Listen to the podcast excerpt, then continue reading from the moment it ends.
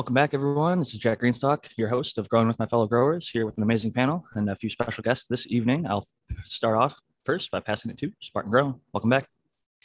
Thanks, Jack. Uh, welcome back to you, too. um, the Spartan Grown, you can find me on Instagram, just Instagram. I've been getting constant messages from lots of pretenders on Facebook and other media. So just Instagram, Spartan Grown, all one word. And then uh, also, if you don't have an Instagram, you can always shoot me an email, spartan grown at gmail dot com. And that's how you get a hold of me. I'm both, I have experience in both organic and synthetic growing, so I can help on either side. Happy to have you back. And I'm also happy to be back. Uh, missed out the last couple of weeks for various reasons, but it's always good to be here with this awesome crew. Next up, Doctor M J. Hey guys, yeah, I've been gone a couple of weeks too, so it's nice to be back. I missed you guys, missed the audience, missed the chatters, missed all the panelists. Um, so it's nice to be back doing the show again. I'm Doctor M J Coco from Coco for Cannabis dot com. Grow love, everyone. I think you're definitely going to get some uh, in on some of these conversations tonight. We're going to be talking a little bit about light schedule, uh, lighting related things as well. And uh, Matthew's got some information about uh, light in particular that we brought up. Uh, and we're like, oh, this would be great if Doctor M J was here. So we're going to get back to that at some point. And speaking of Matthew, uh, why don't you go ahead and introduce yourself? Yeah. Hey, everyone. This is Matthew Gates. I'm an integrated pest management specialist. And uh, I am excited to talk here today with our uh, two panel guests. Um, and I am excited to talk about various aspects of lighting and with regards to plants, uh, photosynthesis and all that sort of thing. If you're interested in uh, pest information, integrated pest management strategies, things like that, you can find me in a couple of different places, Twitter and Instagram at SyncAngel, where I regularly share research reports and things of that ilk. And also on my YouTube channel, Zentanol, which I'm also commenting on here in the chat, where I post a lot of my pest primer videos and educational footage.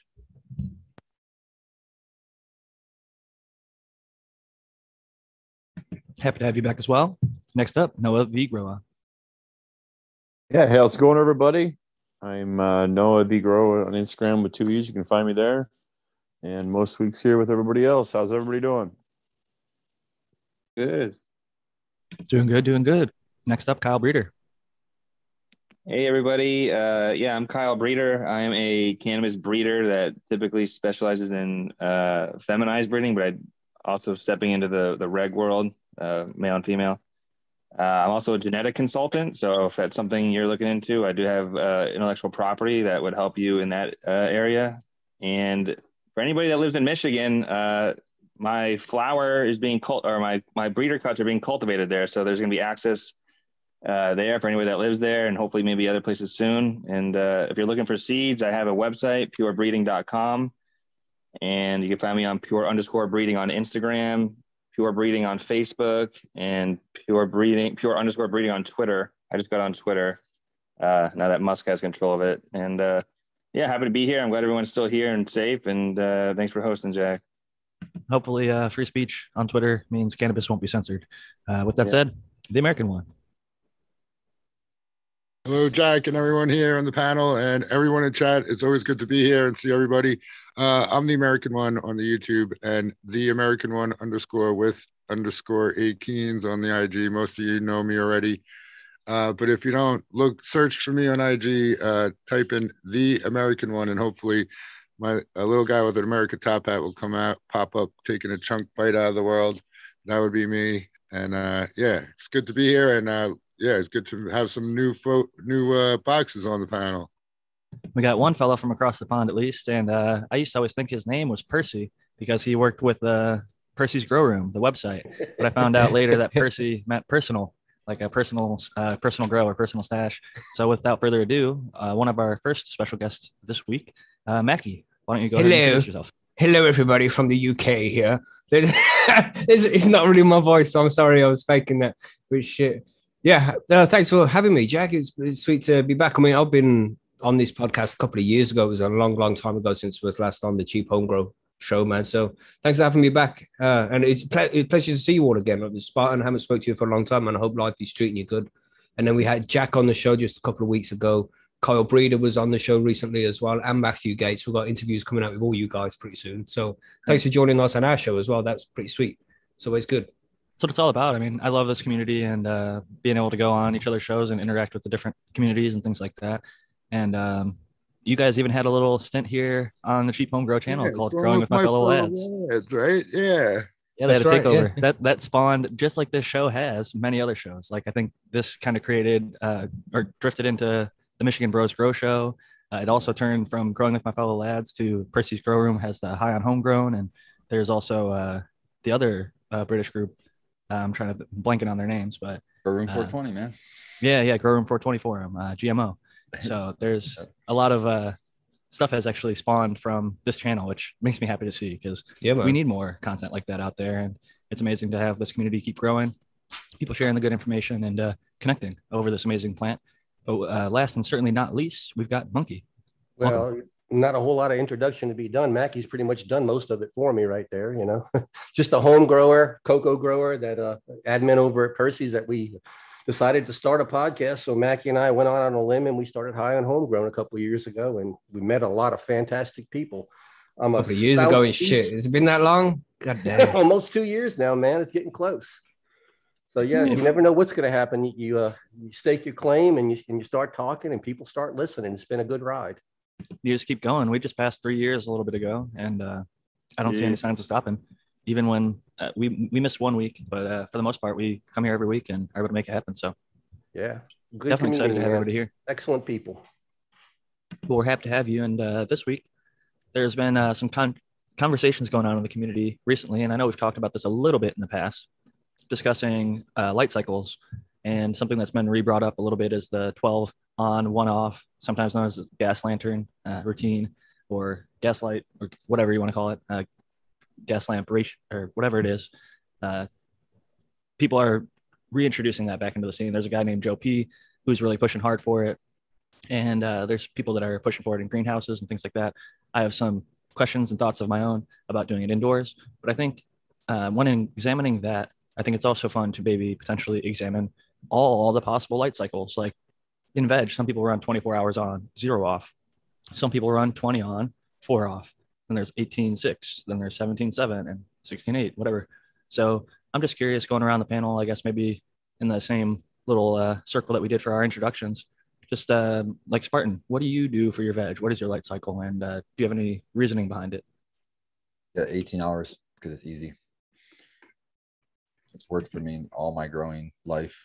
And uh, until I see evidence to where it's a detriment, like it's costing me money if I don't do it another way, or, you know, I'm open to options, but uh, I'll wait till a couple of people do it before I risk my garden on it. When I change, when I know something works. So that's why I'm at eighteen. And I'm with you on that. I mean, it works. If it ain't broke, don't fix it, right? And uh, do you know any ideas of like your P P F D or your P A R? Um, you know, I haven't measured veg. I just uh, go by the plant. And uh, if they are showing light stress, I crank my lights down. My, I've got the Grandmaster level uh, six bar, the V six, I think it's called. But I have it at forty percent. I put it in there at one hundred percent. And within an hour, I was in there turning it down. And uh, so I just kind of, I didn't, I have, I, I should do it though, because I have a Pulse Pro I can bring in there and get the measurement from. I just haven't. I, I need to do that. But uh, I just, I've got right now, I've got it turned down to forty percent, and that's what this plant seemed to like. And that's why I've got it set there. But no, I haven't even measured it. I measured the the P P F in the flower room, of course. That's at a thousand. That's what I run in there. Okay. And um, yeah, it's definitely interesting when you know the exact amount and then how long the light's on for, because then you can actually calculate the D L I, or daily light integral. Right. And um, I know not a lot of people are thinking about it so much in veg, but I've seen time-lapse video where people's plants kind of go up and down, up and down kind of throughout the day. Then at a certain point, um, it could be their drought stress, or it could be that they've got too much light, but they just completely flop. Like uh, they're completely like, you know, uh, moving away from the light. And to me, I think it might be a photo response of like, hey, we've gotten enough uh, light, but I know Doctor M J and many others might disagree with that. So I'd like to pass it over to Doc and uh, maybe hear what is your veg cycle, and if you know what your P P F D is in veg, uh, why do you run a particular level and for how long? Yeah, usually, you know, when plants are first, they grow from a seed. So I, I keep them under twenty-four hour lighting for the first uh, about week, usually. Um, so as they're pushing up out of the Jiffy pellets where I start them, um, until they're kind of clearly definable plants, um, you know, past their first node. And then I'll go to twenty on, usually, and four off for the rest of veg. Um, P P F D, I, you know, I start seedlings at about two hundred. Um, by veg, so by the time I transplant the, the plant up, pot it up into its second container, that's usually after it has at least three nodes. Um, I'll have them up above five hundred.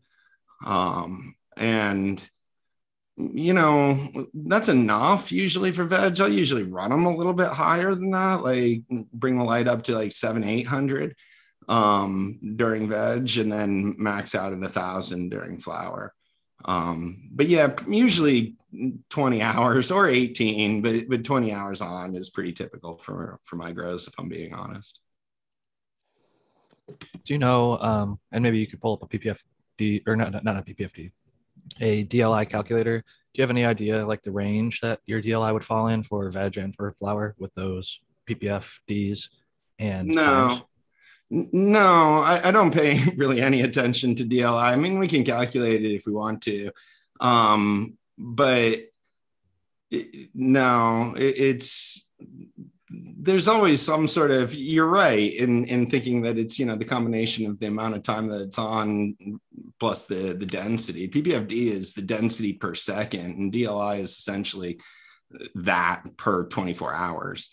Um, and so it matters how long you're running the lights, but it, it, it's not a strict ratio between D L I and growth. Um, so I guess I'd need to know why we wanted to measure D L I.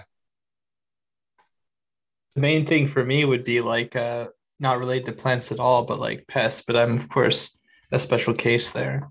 There's a bunch so, of other things. Okay, if there's a if there's a pest that's sensitive to a particular D L I. Sure. Oh no, it's just a, like a developable. But like like you say, it's a it's a metric for like a longer period of time, not like a second like P P F D before twenty-four right. hour span. So. Like uh, that's just a developmental time. So like over, you know, a larger stretch of time. Um, and there's other reasons to use it, of course, right? Uh, I actually think that you probably know better than I do about that. But I, yeah, for me, D L I, um, I don't really usually think too much about it myself. Doesn't mean there isn't some benefit to it though. But for me, I usually equate it to like uh, environmental things I'm tracking outside of the cultivation itself. Right. I like to think about it just because anything that can be tracked can be improved. And if you start noticing trends of like um, a certain D L I is maybe too high and the plants aren't performing as well, you're getting lower yield, or at a certain D L I, you're hitting your best yields and things like that. I think that there's something it's worth tracking. I mean, we're running light. For- yes. I, I just think that each of those variables are more important than the combination. This is my same problem with V P D. I don't really like to track V P D, and, and everybody learns about V P D and they think it's like the, the next greatest thing, but it's actually combining two different variables that are each independently important and, and need to be thought of sort of in their own right. And combining them is, is illuminating in some ways, but it's not more important than the underlying variables themselves. So with V P D, temperature and relative humidity are both important in their own right, regardless of V P D. And with D L I, P P F D and day length are, are both important for their own sets of reasons that, you know, if we're running controlled experiments and we wanted to see sort of what the, the ratio was, yeah, we would want to measure D L I and compare those things. But even then, we wouldn't want to just be changing D L I. Like if we were running a controlled experiment, right, we would change either P P F D or length of, of, of lighting. Um, you know, we wouldn't just sort of change both of them willy-nilly because the V P D was a little bit different. We'd want to control each one of those variables independently. So D L I is always only going to be sort of descriptive in, in certain ways. And for plants, at least, it is not prescriptive. There isn't sort of a prescribed D L I that the plants will do best with. Um, they will respond differently to different P P F Ds and to different day lengths, each for independent reasons. And you could, you could, you know, sum those and, and say, well, this is the D L I they work best with, but it, it wouldn't, you know, you could reach that same D L I at a different day length with more density, or a, a longer day length with less density. And neither one of those would necessarily produce the same good growth that you witnessed. So I think it's important to, to you know, pay attention to those underlying variables. Sort of yeah. an abstraction. Yeah. One metric of many to keep an eye on, I guess. I don't think it's like the main thing. But like you were saying, that you could adjust like your intensity or the day length time. The two examples you gave, um, just for veg, like five hundred P P F D at twenty hours uh, was about thirty-four. And the one thousand for twelve hours was forty-three. And I've seen like some stuff like Chandra et al experimented with as high as like sixty D L I, which I think like they went up as high as like two thousand P P F D with eight hundred uh, parts per million C O two. And some plants were able to like get a tiny thing, but it was diminishing returns. But then other ones had right. a drop down. Uh, so they got too much light and it actually hurt their yield right. or, you know, didn't improve it compared to fifteen hundred, which they found to be sort of like the optimal with eight hundred C O two. But if you have atmospheric C O two, that four hundred uh, parts per million C O two, yeah. one thousand was sort of that threshold. And if you went to the fifteen hundred again, you started to see stuff drop down. Well, there's, yeah. It, it's it's sort of the secondary analysis too. It's the marginal returns that are more important on these things, because you can keep investing more energy in, in light and sort of incrementally increase yield, but it becomes really inefficient at the top because you have to add like a lot more energy for that last gram. You know, um, compared to, to earlier where like each new unit of energy got you like, you know, twenty grams done at about five hundred P P F D. It just, you get less and less. So it becomes not profitable to think about it in an economic sense to, to reach sort of the absolute limits in those. Um, but yeah, we, that sounds, that sounds about right. So as a summary, I just want to touch back with Spartan and you guys are both under L E D lights. Would that be correct? Yes. Okay, yes. And then next up, we've got Noah V. Groa, who I believe is under H P S. And Noah, what is your light cycle for uh, veg and for flower? Um, I'm really close to what Doc does. Uh, I, I do, sometimes I do a little bit more, sometimes I do a little bit less, but it, I'm probably right around twenty-four. And then my flower room is exclusively twelve twelve. I've never, I've known people that do thirteen eleven. But uh, yeah, no, twelve twelve has always been the sweet spot for me. And like uh, like Spartan said, I'm not going to change it because uh, it's been so kind to me over the years. So I'm not changing anything. You know, I've been doing it for a long time that way. So I think that's smart, honestly. I mean, I really like the saying, if it ain't broke, don't fix it. And if you're having success, um, there's a pretty large amount of risk to drastically change to a new system entirely, especially if you're talking about like light, which is one of the most important aspects of the grow. Photosynthesis, I mean, photo, it's talking about light. So if you're changing the amount of light that you're giving, you can change the amount of photosynthesis that can happen in that daytime. And that's going to change how much yield and growth is able to occur and all that other stuff. So it's definitely an interesting uh, topic. So I'm glad that everybody started getting to weigh in. And I believe next up would be Kyle. Uh, yeah, so I definitely push the uh, same thing that Doc and Noah do. Uh, I feel like it just gives it a little more oomph in regards of uh, speed. Uh, but when I transition in the flower, and only because I'm in like confined heights, um, you know, so I'm limited in regards of space, in regards of height, uh, I kind of do the exact opposite of what I'm doing in veg for probably like four or five days. So I'll do four on and like twenty off. Uh, which seems probably cuckoo to some people, but I've just noticed it's, uh, I, I just have less stretch when I do that. It's just something I've been kind of playing around with, and I've just seen results for what what what, what I'm doing. Uh, but after that, I go directly back to uh, twelve and twelve. So you used to uh, mess around with like a two or three day dark period to transition, right? And you said that that would also help reduce the stretch. Did, is there a reason you switched off of doing that? And uh, what are the changes you've noticed? Yeah, so I did that with uh, Princess Elsa, and I did a side-by-side comparison because I thought it was all kind of fake. You know, so I had one tent that was just regular twelve and twelve, and then I did a three, day, I think it was either two or three full days of dark. And one literally got tall and stretched, and the other one literally stayed short and squat. And I was like, wow, okay, I guess the guy wasn't a, a weirdo because it like, actually worked. And then I tried it on some land race, and they all died.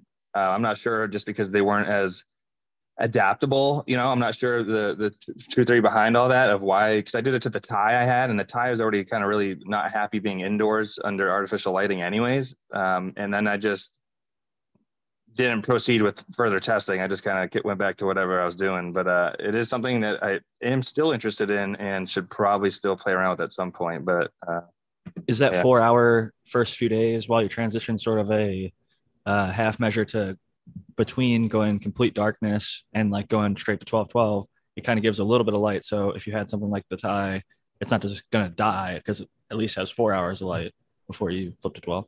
Yeah, I've just noticed uh, like most the most recent one, like they were super tall, and I, I haven't and I hadn't flipped them yet. I'm like, Jesus, like what am I going to do? You know, so I, I was like, well, maybe I can play around with the lighting schedule. So yeah, I just basically uh, put it on instead of going directly twelve and twelve. I, I just gave them just a little bit of light just so they wouldn't die, right? Just so they had some energy, and then just put them in pure dark. And I did notice they barely, they really didn't stretch at all, man. And I really didn't have much room in that tent, and they, they finished pretty well. So, uh, you know, I guess just, it worked for me on that run. And I, it's just, I might be kind of sticking with that. I haven't, I, I can't sit here and say one hundred percent like that. How long did you run that cycle for, just till stretch was over? And then.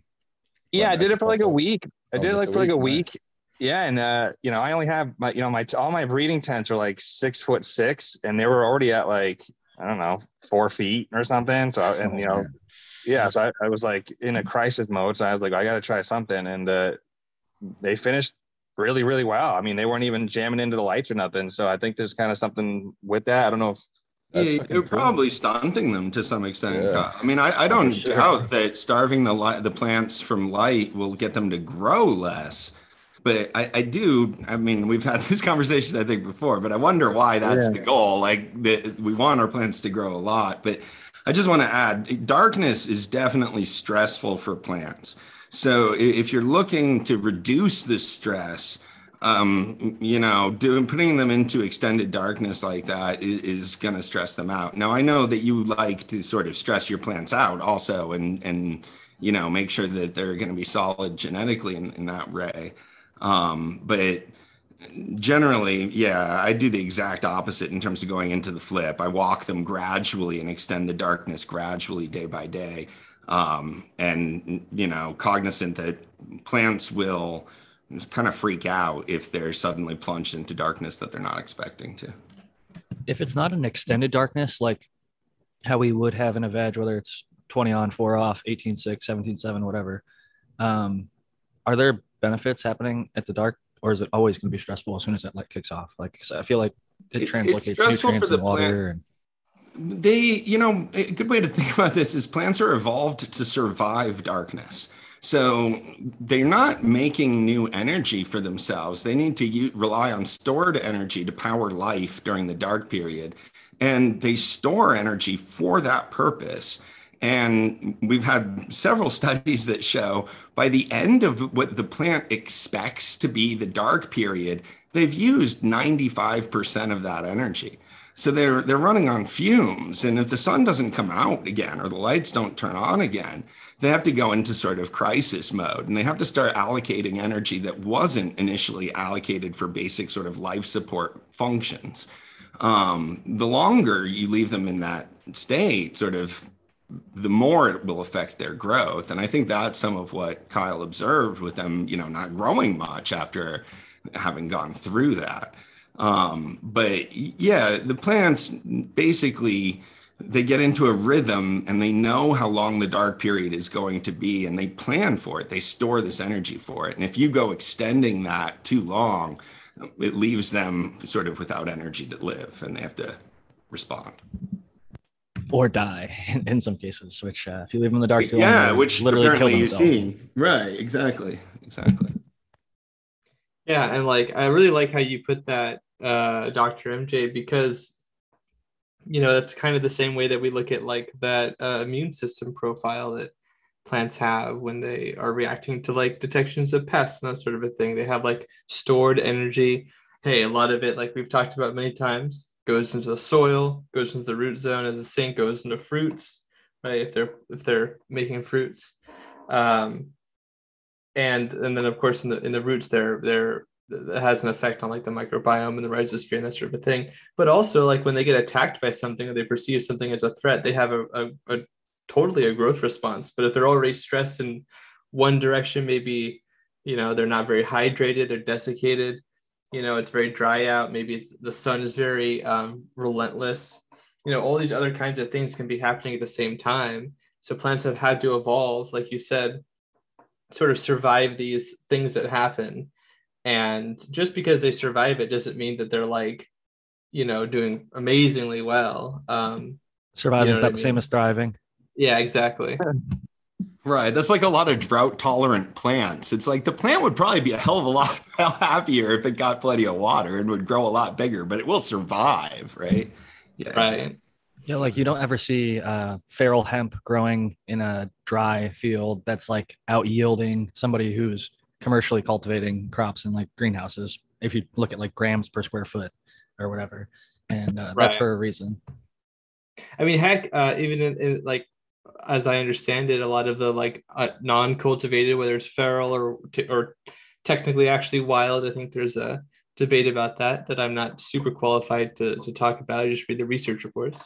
But um, you know, in those states when they're not being like domesticated and cultivated intensely, like they don't even make the cannabinoids and terpenes to the levels that we would enjoy. So like in that way, it's all kind of artificial. Yeah, people like- get headaches from smoking it. The ditchweed, it, it's like can't get you high for the most part. But the American one, we've uh, gone around and a few of us have shared our light cycles, and I'm curious to hear, what do you do for lighting?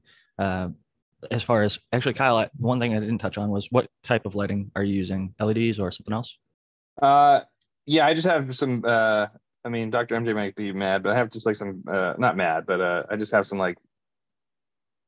Nothing that good in any of my tents, just stuff that uh, just basically gets, gets the job done. I mean, if I was like cultivating for flower, and, and I'm sure it does matter too, maybe for breeding, I'm sure there's probably stuff that might be beneficial. I'm not too sure, but uh, I just have stuff that just gets the job done. But uh, L E Ds. Is the nervousness that you're using blurp, blurples and, and you don't want to talk about it? Oh, no, no. But I like blurples. I mean, they work well. The only reason why I don't use, the only reason why I probably don't use those was, is A, I mean, they're kind of somewhat outdated, but B, uh, you, you, they take horrible pictures. So yeah, and stuff under uh, eyes too. That's a good point, actually. And hard to detect plant pests, uh, problems, or even nutrient deficiencies and things like that. But I've so. had good results with that shit, man. I mean, not, it wasn't even that long ago. I had like one set left and I was still using them because they it was decent, you know. I don't know. I've seen people yeah, kill yeah, it under them.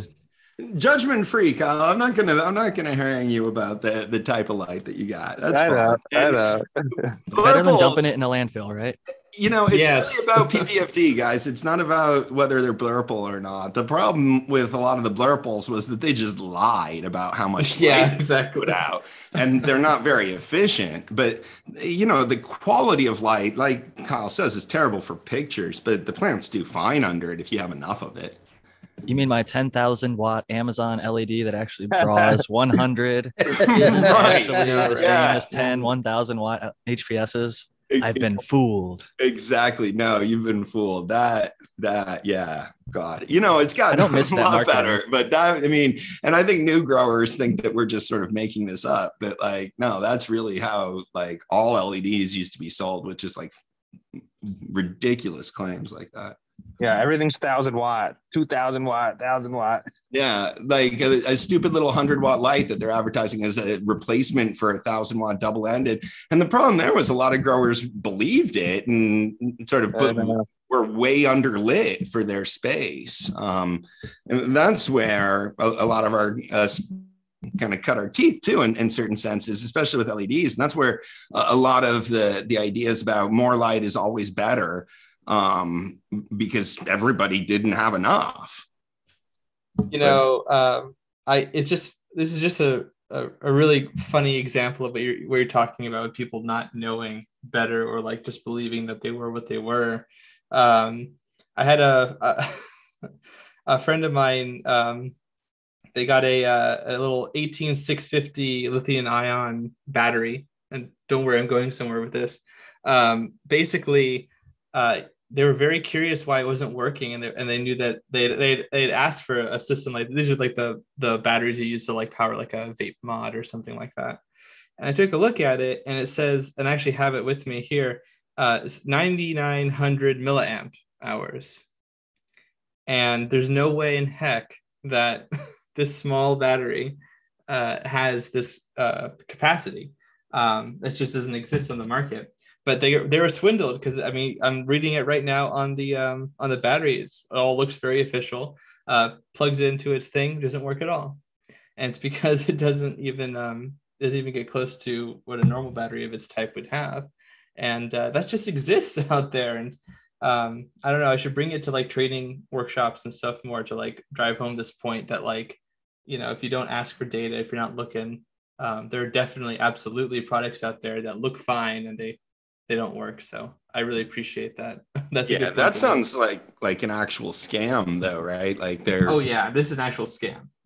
Right. That was, some people may argue that was happening with lighting, uh, companies claiming yeah. higher than their actual efficiencies and then putting out lights with lower than that efficiencies. I think it's funny that Mars actually was one of the bigger offenders of this early on, has since become better and honest about what the wattage is actually drawing from the wall, but you yep. still have a little carryover in the names.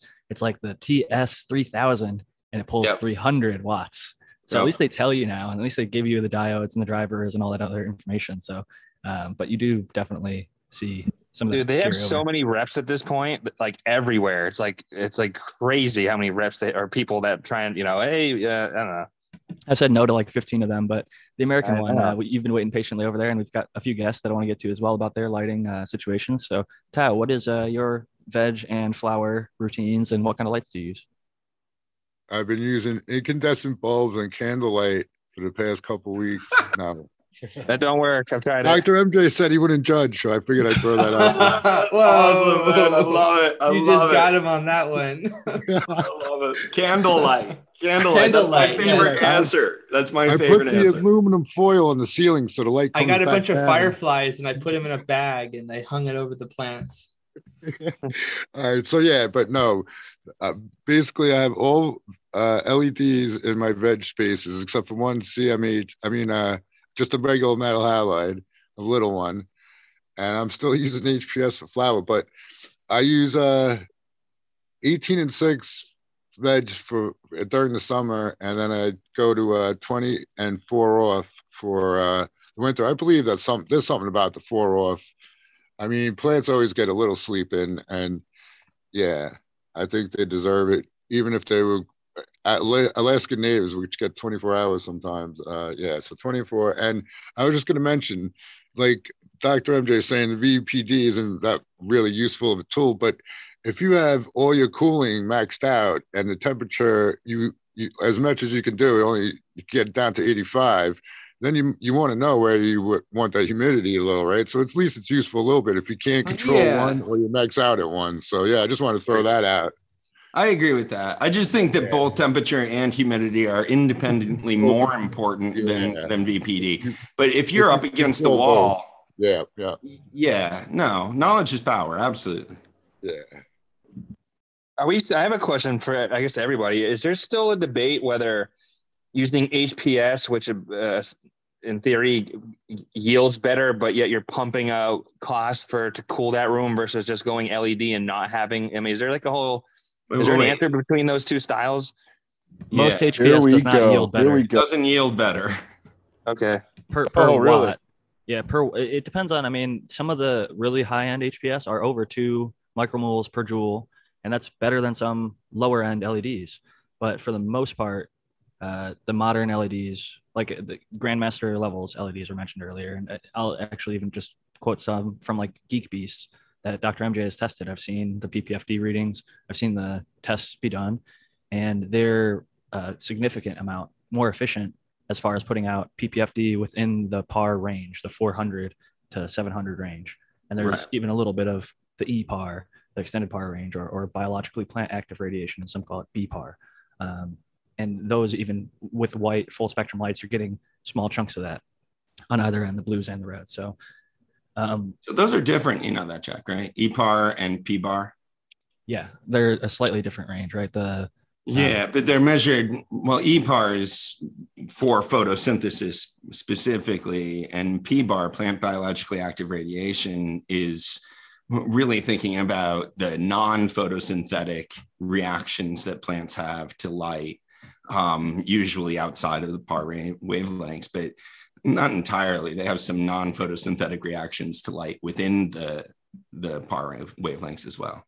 Like some of the blues are similar to the responses that they get from some of the U Vs, like four forty nanometer blue is similar to some of the lower intensity U Vs, like U V A, I believe. Right, right, right. Yeah. And but it's just whether you're like, paying attention to it for photosynthesis or for other sort of reactions that the plant can have. I think it's more for the reactions, like you're trying to get a certain stress response to, right, like increased terpene or cannabinoid production uh, or um, anthocyanin production were the two.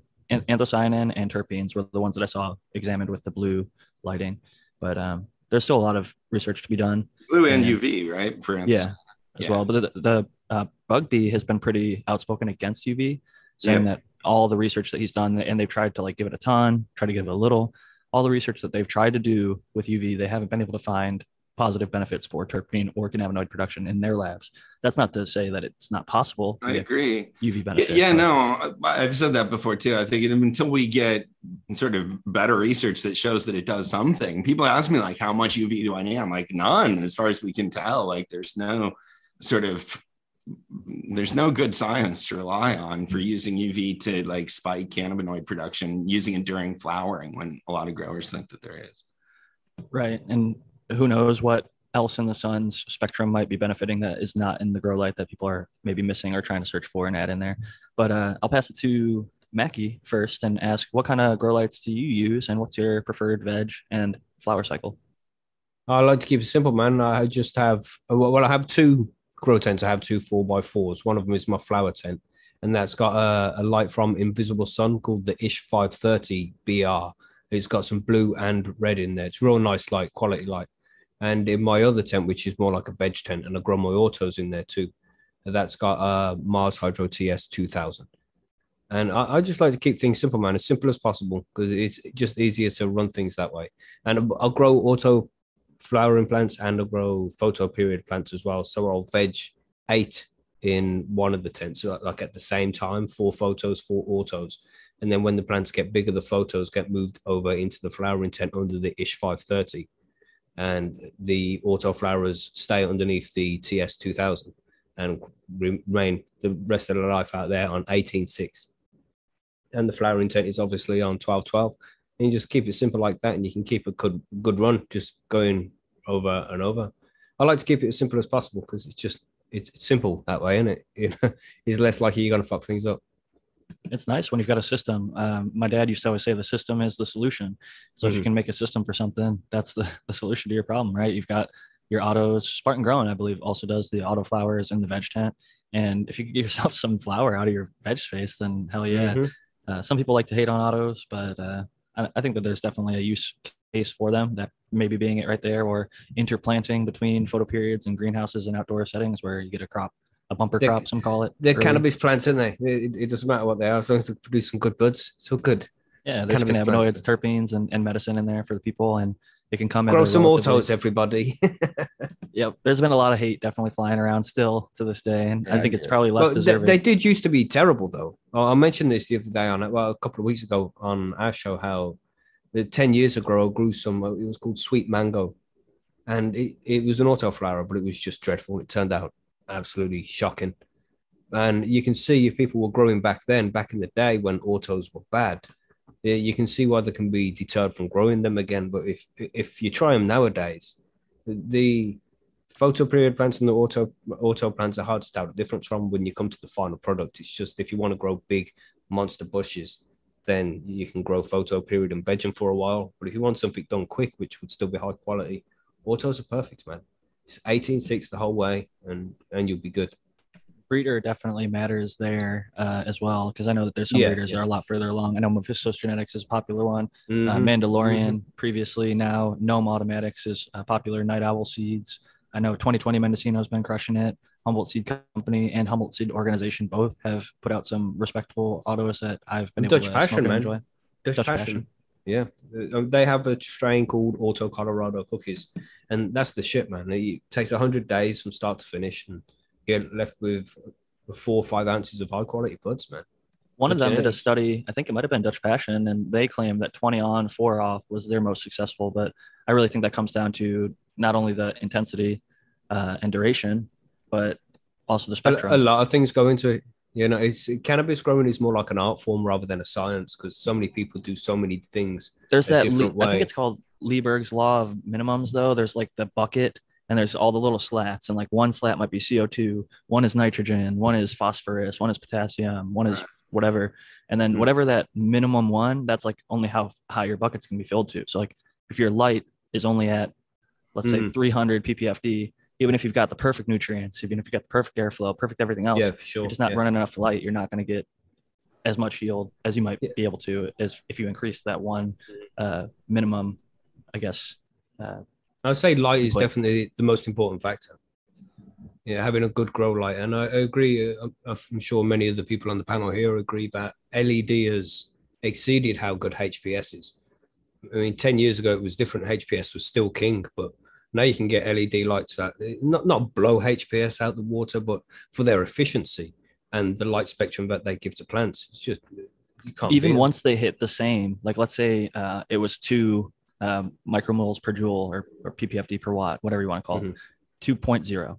And that'd be like the high end for most H P S, like double ended, like the better stuff. Single ended is yeah. like one point three to one point seven, and like my grow and, and Doctor Mm-hmm. M J S testings from what I've seen.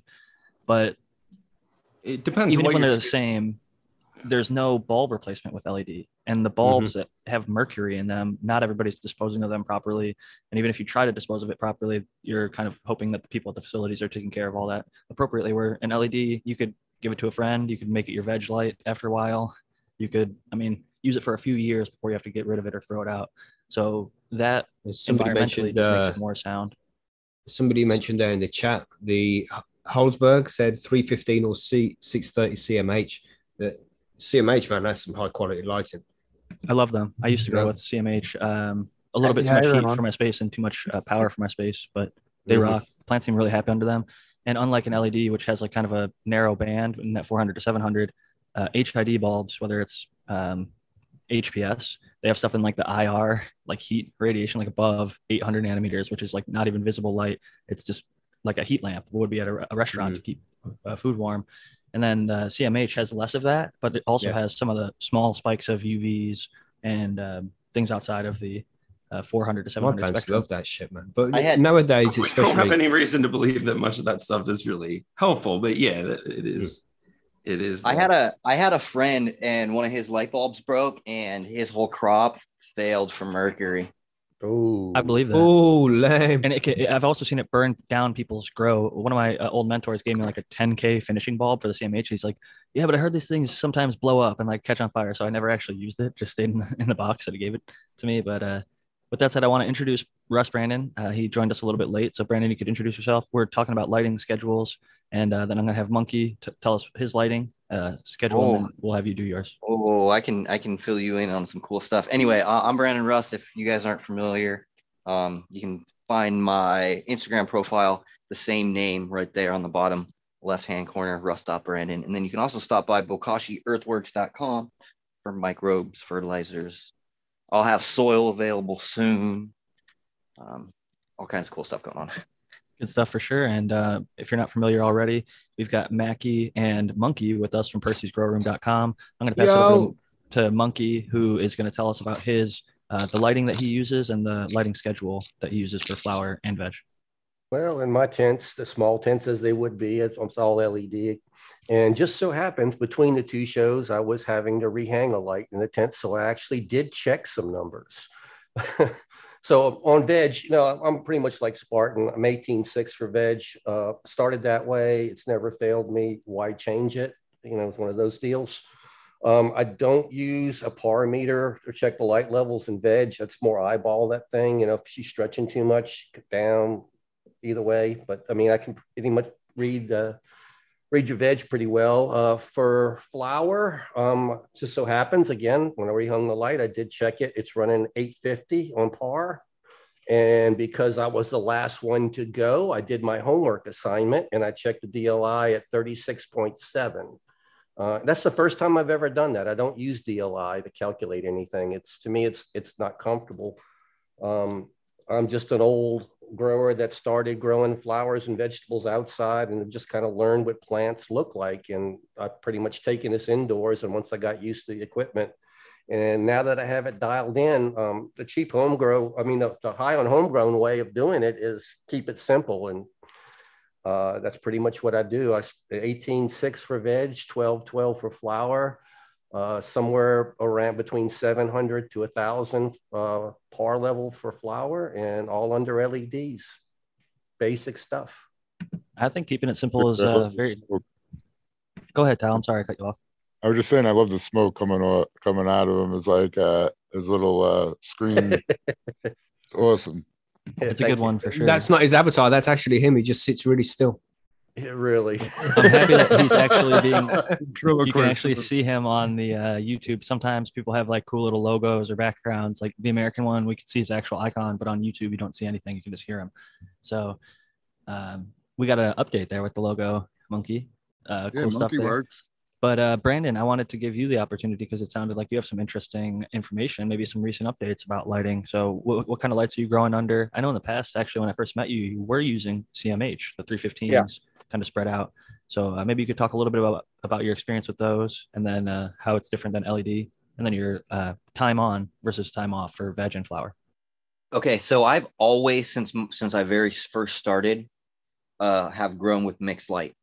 And it was usually checkerboard patterns between H P S and metal halide bulbs. And uh, it wasn't even my setup. It was the guys that taught me. And so I just replicated that forever. In two thousand fourteen, I switched all over to C M H lights. And uh, I was running those.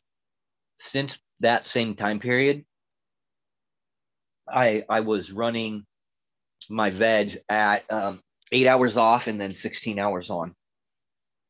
And, uh, but what I've come to realize using L E Ds is you can meet, uh, your D L I in a faster period of time.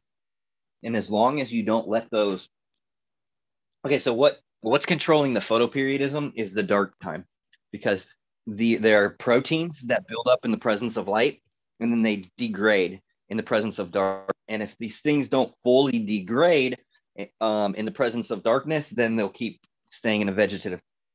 The longer uh, dark period time, the more time has for these proteins to deg degrade, and then it signals that it's time for that thing to start its reproductive cycle.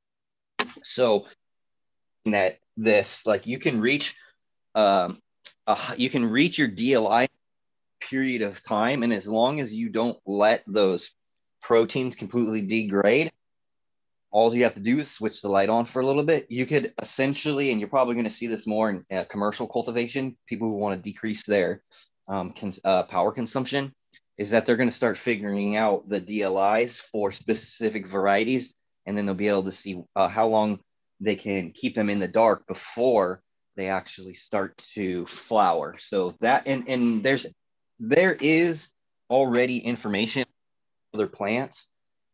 And you can see this kind of also hap how it happens in nature. Like um, during the seasons, they change and the light intensity changes. And you're not often always getting a, a really bright, intense um, light in until you're like later in the season and at certain periods of the day.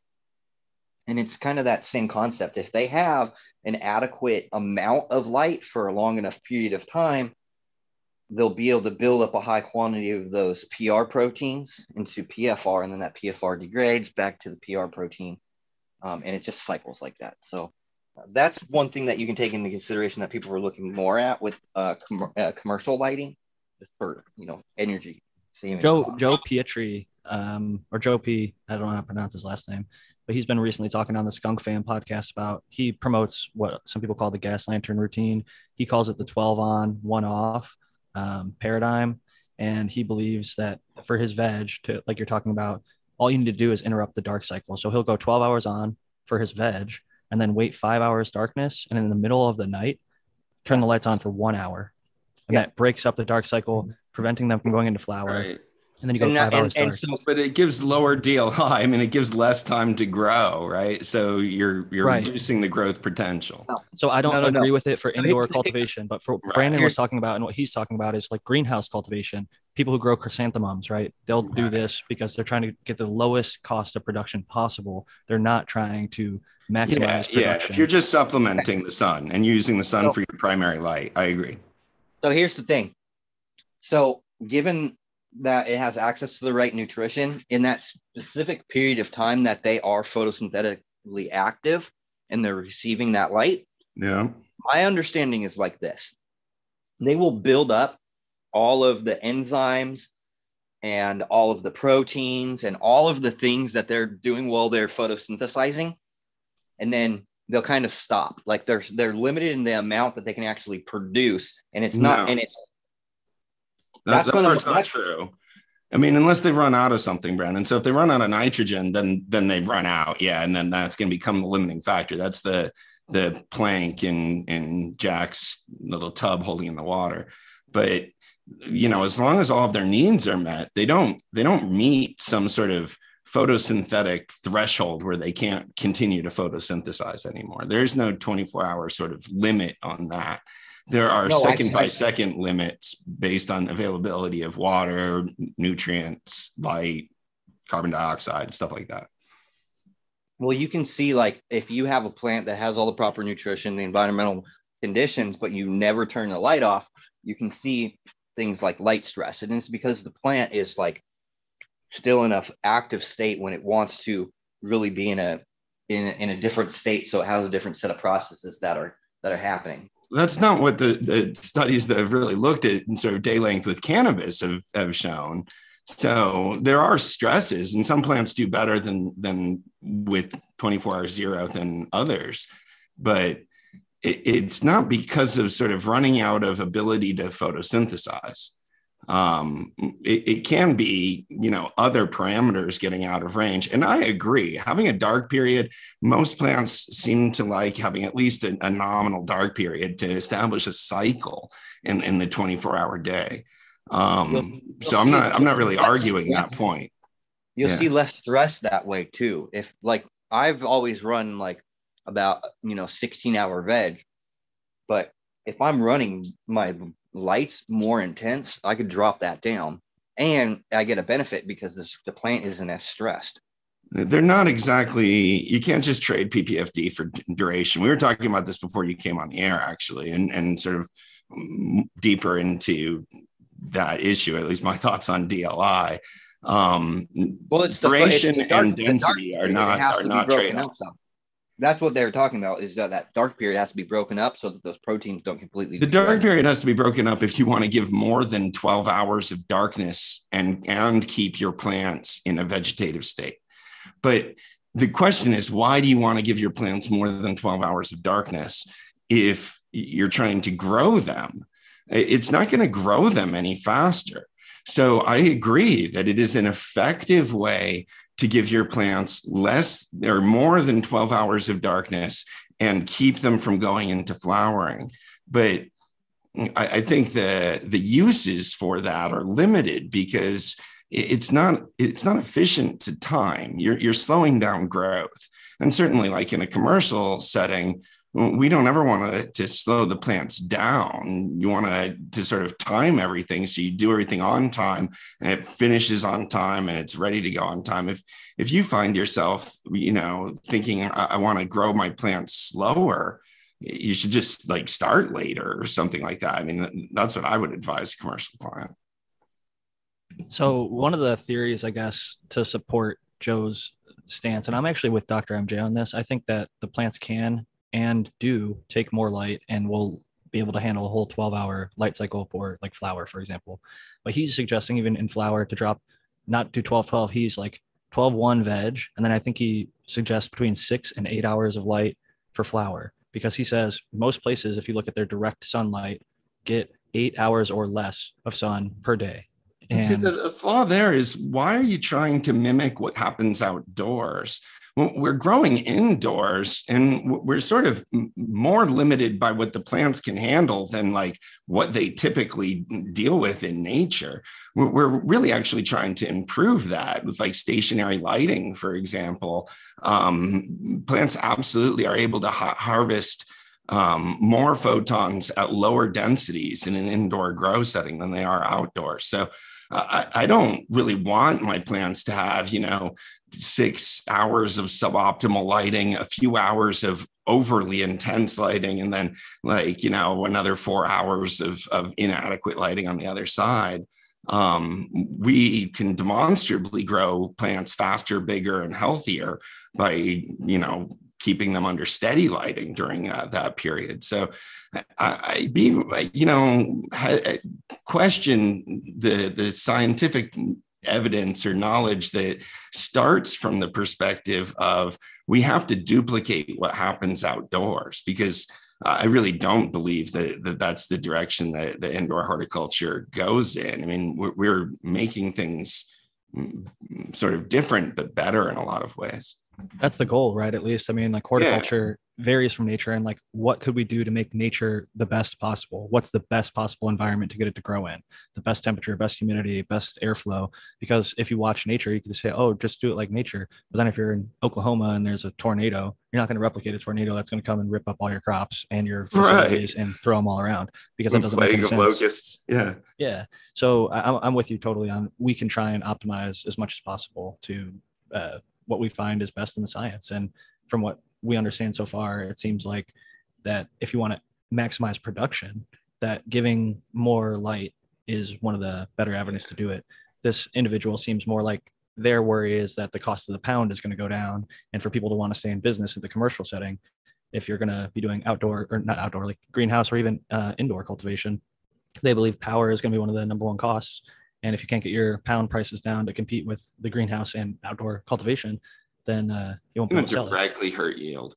I mean, the less light you give, particularly during, well, the less light you give during veg just slows the plants down. You're going to have to is, extend the, the veg period, which you're probably going to end up using more electricity in the long run, because it's not just the lights that you're dealing with, it's all the climate control equipment and all the rest of that, plus the space that you're sort of occupying for that longer period of time. And then in flower, it's just going to directly lower your yield. I mean, you give your, your plants less light during the flowering period, you're going to get less flowers off of the plants at the end of it. And this is the one of the big advantages that nobody ever talks about with autoflowers is you can give them more light during the flowering period and absolutely get more more uh, harvest per square foot because of that. One of the things I was going to say is you've actually seen growers on Coco for Cannabis try this and compared to their previous grows, stunt the plants, lower yeah. the yields, slow down the growth rates, and have extremely negative experiences. So that was one of the reasons you investigated this kind of heavily in the past. And, and we've talked about this a little bit in the past. Yeah. So that is an important implication.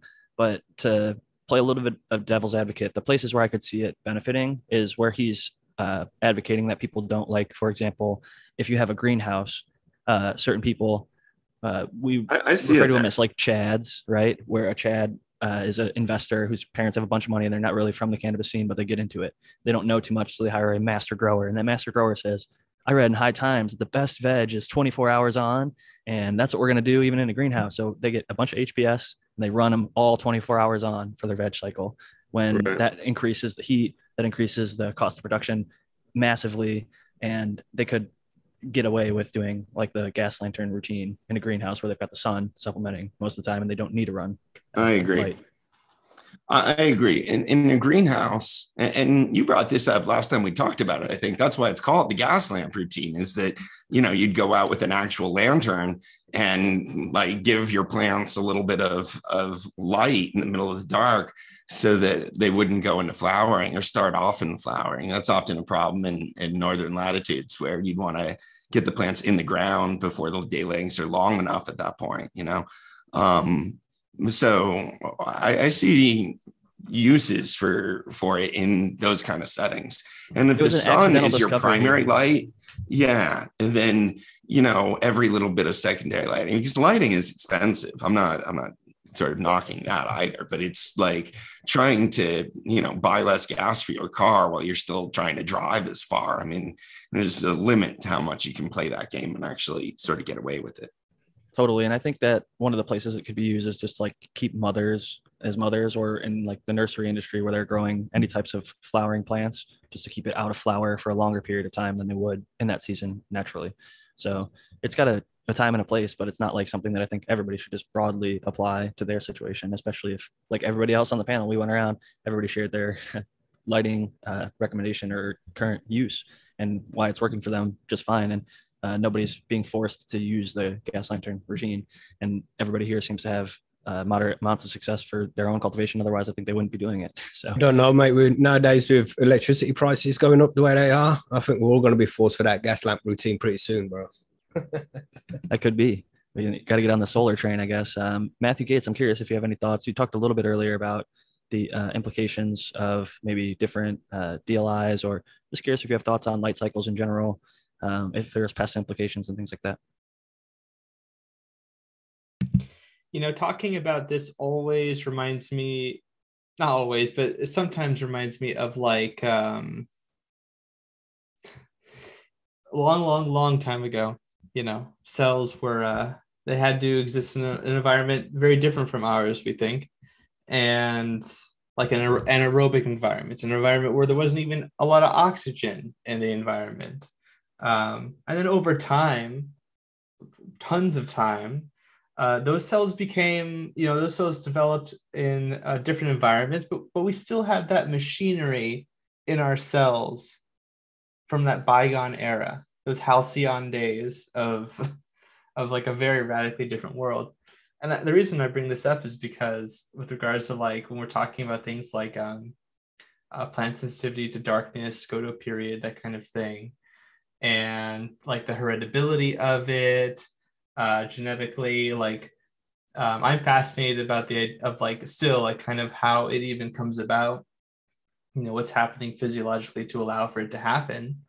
um I really I do I do want to echo what uh Doctor Coco was saying earlier, that it is kind of an eloquent way to put it, that um you know, these organisms are trying to survive in an environment, and they developed with it being a certain way for a very long time, supposedly a long time, very, very long time ago. Even the number of what we might even time hours in a day was different uh, slightly. Um, and a bunch of other things like amount of oxygen in the environment and C O two in the environment, and again, other gases.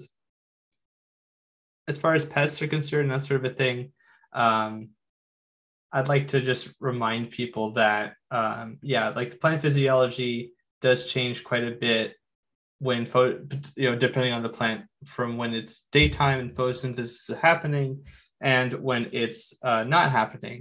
And although I don't know if it happens a lot in cannabis uh, myself, I don't, I don't think I've really encountered this at all, but um, there's something to be said of like those, the assimilation of those sugars, and how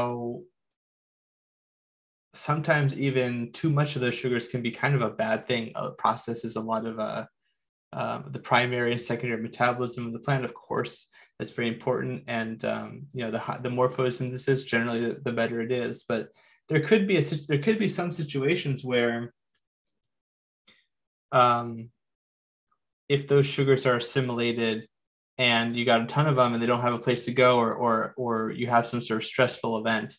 Um, uh, what comes to my mind is like uh, an event where the irrigation isn't functioning very well, indoors, outdoors, whatever. If like water doesn't get to the plant, um, you know, quickly you can have an optimal environment become sort of suboptimal, even if you've done all this preparatory work in the first place. And I just feel like, you know, it's just important to think of it as a system of systems. You know, you gotta, you know, for the photosynthesis to work well and for you to get the product that you want, it's not just light, it's not just dark period, it's not just, um, you know, one of these many factors. Even the abstract of D L I, uh, like Doctor Coco said, having, you know, knowing that some of those, of, of that equation, knowing the, the the inputs that that give you the output of that equation, I think is kind of fundamentally better, because it allows you to make um more precise, or sort of a more precise informed decision making process, or an understanding. And I'm really glad that a lot of people are learning about that, you know, lately. V P D, I was working with somebody recently. I know Doctor Coco doesn't pay as much attention to it. And to be honest, a lot of times I don't as well. But I do know that it can have uh, a really, uh, it's a really helpful model for explaining how a very complex system works. And mm. yeah. the more I work in this system, more work in this uh, industry, the more I uh, have an appreciation for how complicated it is. And the map is not the terrain. And that's what I'll say about that. I don't mean to be a total V P D hater. It, I, I understand. No, not at all. Me neither. Uh, oh, my no, yeah. my point is really, like you're saying, it's it's the underlying, the temperature and humidity are both independently important, exactly. not just in their sort of combined impact on V P D. Um, yeah, no, I agree. Yeah. I think that's actually that I would champion. I would, I always champion people like asking questions and understanding, but why? Like if somebody just learned V P D, but they don't understand kind of what that is, then um I don't know, like they can learn, they can do so much more with, like you say, like the the knowing that it's these two things in combination, you know, and has this sort of effect. So of course that's going to be better, I think.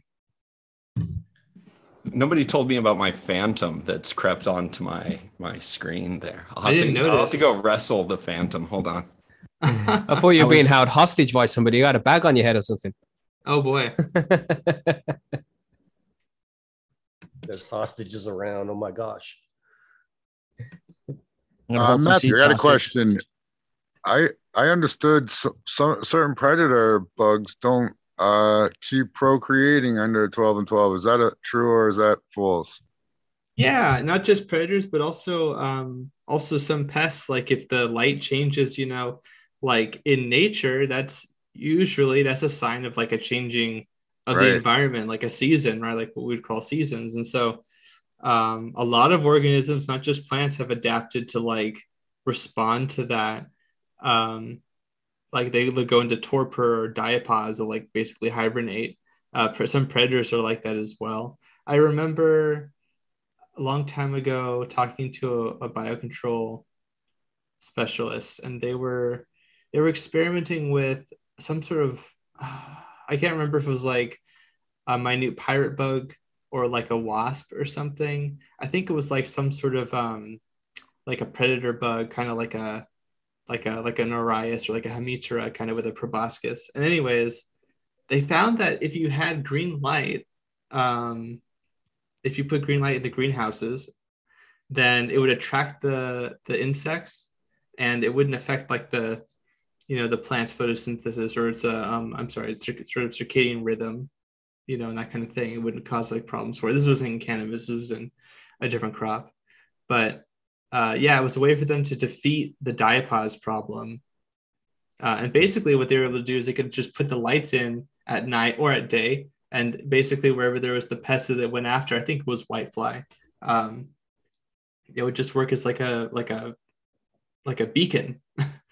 And uh, I don't know, I think that's kind of cool to sort of exploit. That's the kind of thing. If you know that information, you can exploit those interesting little details.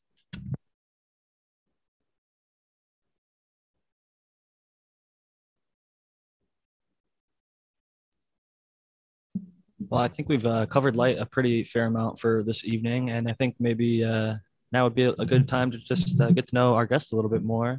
And uh, maybe Monkey, you could tell us uh, some of the strains that you're growing and some of the you know parts of cannabis that you're, interest you. Oh, right now, what am I growing right now? Let's see. Uh, one tent's got God Bud in it. Another tent has got strawberry cough, and the third tent has got white rhino in it right now. Uh, what interests me in cannabis is, I guess, just I, I'm more into the old school strains these days. You know, I'm, I'm still discovering old school strains that I haven't tried yet. And to me, that's that's the most exciting part of what I do. Just new cultivars that, that everybody's talked about and I've never tried before. See, when you live in a in a very prohibition area, which I do, uh, you, you don't really have access. You know, when you when old school legacy market came around, when you went to try and buy something, you couldn't ask for something specific.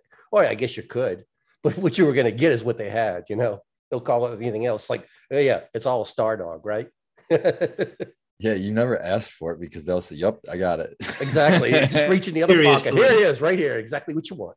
No problem at all. Yes. Yeah, the move was to ask if what they, hey, what, what do you got? Yes. Yeah, right. So these days, my passion in the cannabis, though, is, is teaching new growers. I mean, that that's what I love to do the most, is uh, teaching somebody who doesn't have any idea that they can do this and watching them come out with something that they have never, ever dreamed that they can do. That that's, I, I'll, I'll do that every day. I'll, I'll put all any kind of time into it just to see that, just to have the reaction from the person, first person that uh, tastes their first homegrown for their first time ever. I mean, that's, mm-hmm. that's, that's the payoff right there. And that's why Mackie and I do what we do. I mean, we just try and bring it into everybody's, everybody's home. You know, you can do this too. Anybody can do this. This is not, not rocket science. This is cannabis growing. Shh.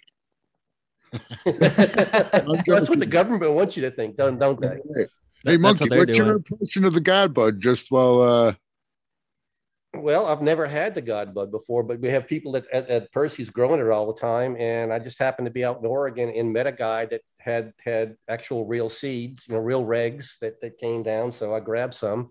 And this is the first chance I've actually put them in the tent. They are beautiful plants, I'll have to say that. I love yeah. a beautiful structure on the plants. They're stacking like crazy right now. They're doing everything I could ask them. I'm looking forward to this one. Tao's made a few crosses, that, right? The yeah. Ophelia, O-God mixed with uh, something. Yeah, I had um, God Bud straight from uh, Jordan of the Islands that I crossed with Cheesequake. I called that one Godiva, and then from Jordan of the Islands, he had an offering of uh, God Bud by O G Kush, mm-hmm. which he called O-God. So I crossed the O-God with the Cheesequake too, which is, and they're both very different, and they're both killer. And yeah, I uh, got to applaud uh, and uh, shout out Jordan of the Islands. All the all the stuff he's ever I've ever tried from him has been, uh, if nothing else, it's been potent. He has a lot of shorter, stout, and uh, I don't know if it's me, but they seem to be like slow veggers. But um, once they get to a certain size, they beef up, and it's always frost-filled good buds. So, yeah. Well, that's what I'm seeing so far. Everything you, you're talking about there. I mean, this this plant had just started flowering, just starting to show really nice, good white froze on it. And I'm already seeing trichomes. I mean, less than half a week in, so I'm going like, this is quality. I gotta, and you got you know, some monster leaves, too, I bet, right? Some fat leaves. Actually, this one, you know, right now, the flowering leaves uh, are, are really thin. I, I'm surprised by the, the, the leaf structure right now. I don't know if it's okay, what I'm yeah. feeding them or just the time frame right now, but I'm interested in seeing what's going to happen. Early on, they were big and fat, but they're changing right. as the flowering's going on right now. I'm sure you'll enjoy it, yeah. It's a fun plant to grow right now. I'm enjoying it. But like I said, I grow in small tents. I use the tents about the size, the same size that Jack uses. And sometimes that can get me into trouble because I don't have that overhead height. I had an update. I know I haven't been here for a couple of weeks, but uh, I was kind of disappointed with maybe my results from the Farmer Freeman sex testing. Just thinking that I got a male, and then I chopped one plant down, and then I found some pistils on it. And I was wondering, is it a Hermie? Is it a female? What's going on? Well, in my flower tent, the two larger plants, I almost had the same thing happen. The one plant on the left was like very clearly a female, long, like almost full inch long pistils or stigmas, the hairs that are poking out. It's clearly a female. You know, two weeks of flower. It's I've grown enough plants to know what a female looks like, right? Mm-hmm. Well, the one next to it starts looking like a male where um, if you've ever grown males before, they kind of get like a little like balls. Some people call them balls, the pollen sacs. And around them on the tops, it's not pistils, but stipules, like these little, um, the things that kind of shoot out the side. It's like a green little like zigzag, like a kind of like a spike, I guess. And they're about the same size as pistils would be. So when I've grown males in the past, sometimes they look a little female-esque towards the top in early flower because they, it's just like a round ball with a bunch of little tight, dense clusters. And then you see these little things shooting out of them. I'm like, oh, is that a male? Is that a female? Well, Spartan said a few weeks ago, maybe it's just a late developer, late bloomer. And so with the smaller plants, I actually cut the one down. I told you guys, and then I grafted it, came back to life, and I had to go on a vacation. And I was like, I'm not going to risk it. If it's a male, I'm just killing it. I, don't want to make seeds this run. So in the flower tent, I have the two bigger plants, and the same kind of thing was happening, but I'm like, well, I'm going to be here. I'm checking it every single day, morning, night, morning, night, every day. And um, I thought I was, it brought up my, even my little jeweler's loop, and I, I was for sure seeing pistils down low, but up top, it was still kind of in that male-esque phase where I was like, is that a male? Is it? Well, turns out it has like millimeter long pistils all over it now, like a week later. And it's clearly a full blown female, but I think this is, would be the cookie leaner, I guess, like phenos, because I experienced this, those really, really tight, like little buds. And it's not even like a golf ball. It's like a nickel. Like it's a bunch of really tiny, really, really, really, really dense. You almost can't see the pistils. You have to look right up on, and I have pretty good eyes. Um, like from me to my mic to be able to see the stigmas or pistils, whatever you want to call them, the hairs shooting out of the bud. So anybody uh, who have grown the F two Velvet Punch, I'm going to be sending you the F three testers. That's one of the warnings I'm going to give you. Don't think that they're males. I actually reached out to all the people that didn't grow them. So I thought, and several of them were like, even at the F two, were like, I got all males. So I'm wondering if maybe they had the same thought or mistake that I did, or they're just prematurely killing them. Uh, what's sometimes labeled as um, undifferentiated growth.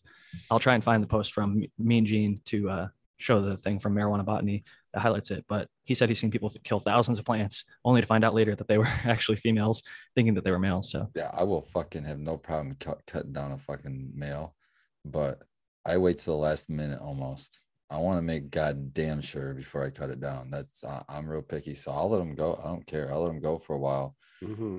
And just keep a close eye on them, you know? I mean, they don't just open like in an hour. It's not like, yeah. Mm-hmm. Well, there are more borderline cases. I mean, there's some males where you're like, okay, this is, this is a male. There's no question about for it. For sure. For sure. Um, it sounds like Jack was dealing with a much more borderline, and yeah, you got to be suspicious. So I, I think you're probably right, Jack. I think probably some of the people that, that thought they got all males may have called early. I was actually Our, happy because a few people just grew them and then never posted anything. And they're like, oh yeah, like I actually got some killer shit. And I just never told you about it. Or uh, I grew it and uh, had to shut things down for one reason or another. But yeah, it was, it was cool. More, more of the people who got them grew them than I actually realized initially. So it was a good thing.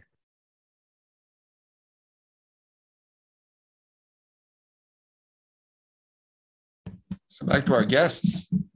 Ooh. Yes, maybe we could get a little bit of an update from Percy, not Percy, Mackie. Percy's Grow Room. Right. Always, we'll call him Percy. That's fine. Flipping it out. I know, I know who you mean, man. It doesn't yeah. matter. Same, same. None of it I... is my real name, so yeah, that's true, right? Just call him Mackie. Percy's Grow Room, just all one. That's right. Like a big German word or something. D- double barrel surname is what it is. Double uh, barrel surname. Really I like him. That. No, you don't want to know that. So. Ricky Bobby. But, that'll uh, do. I like same, it. Same question that we asked uh, Monkey, or I asked Monkey, is um, kind of what are you growing right now, and what has uh, interested you in cannabis? What, what's got you into it, and what keeps you so excited about it? And uh, I just enjoy growing, really. It's a nice hobby, and I think a lot of people in the audience would agree that it's good for people's mental health to have something to focus on every day like this. And I've pretty much grown every day for the last twelve years. So a few years ago, I wanted to make a cannabis forum that was specifically ran by its community rather than having any special interests or, you know, being run for profit or something like that. So I made Percy's Grow Room, and I don't know, it's all just history from there, really, regarding my my interest in cannabis. So we also have the High on Homegrown podcast, which is from Percy's Grow Room dot com.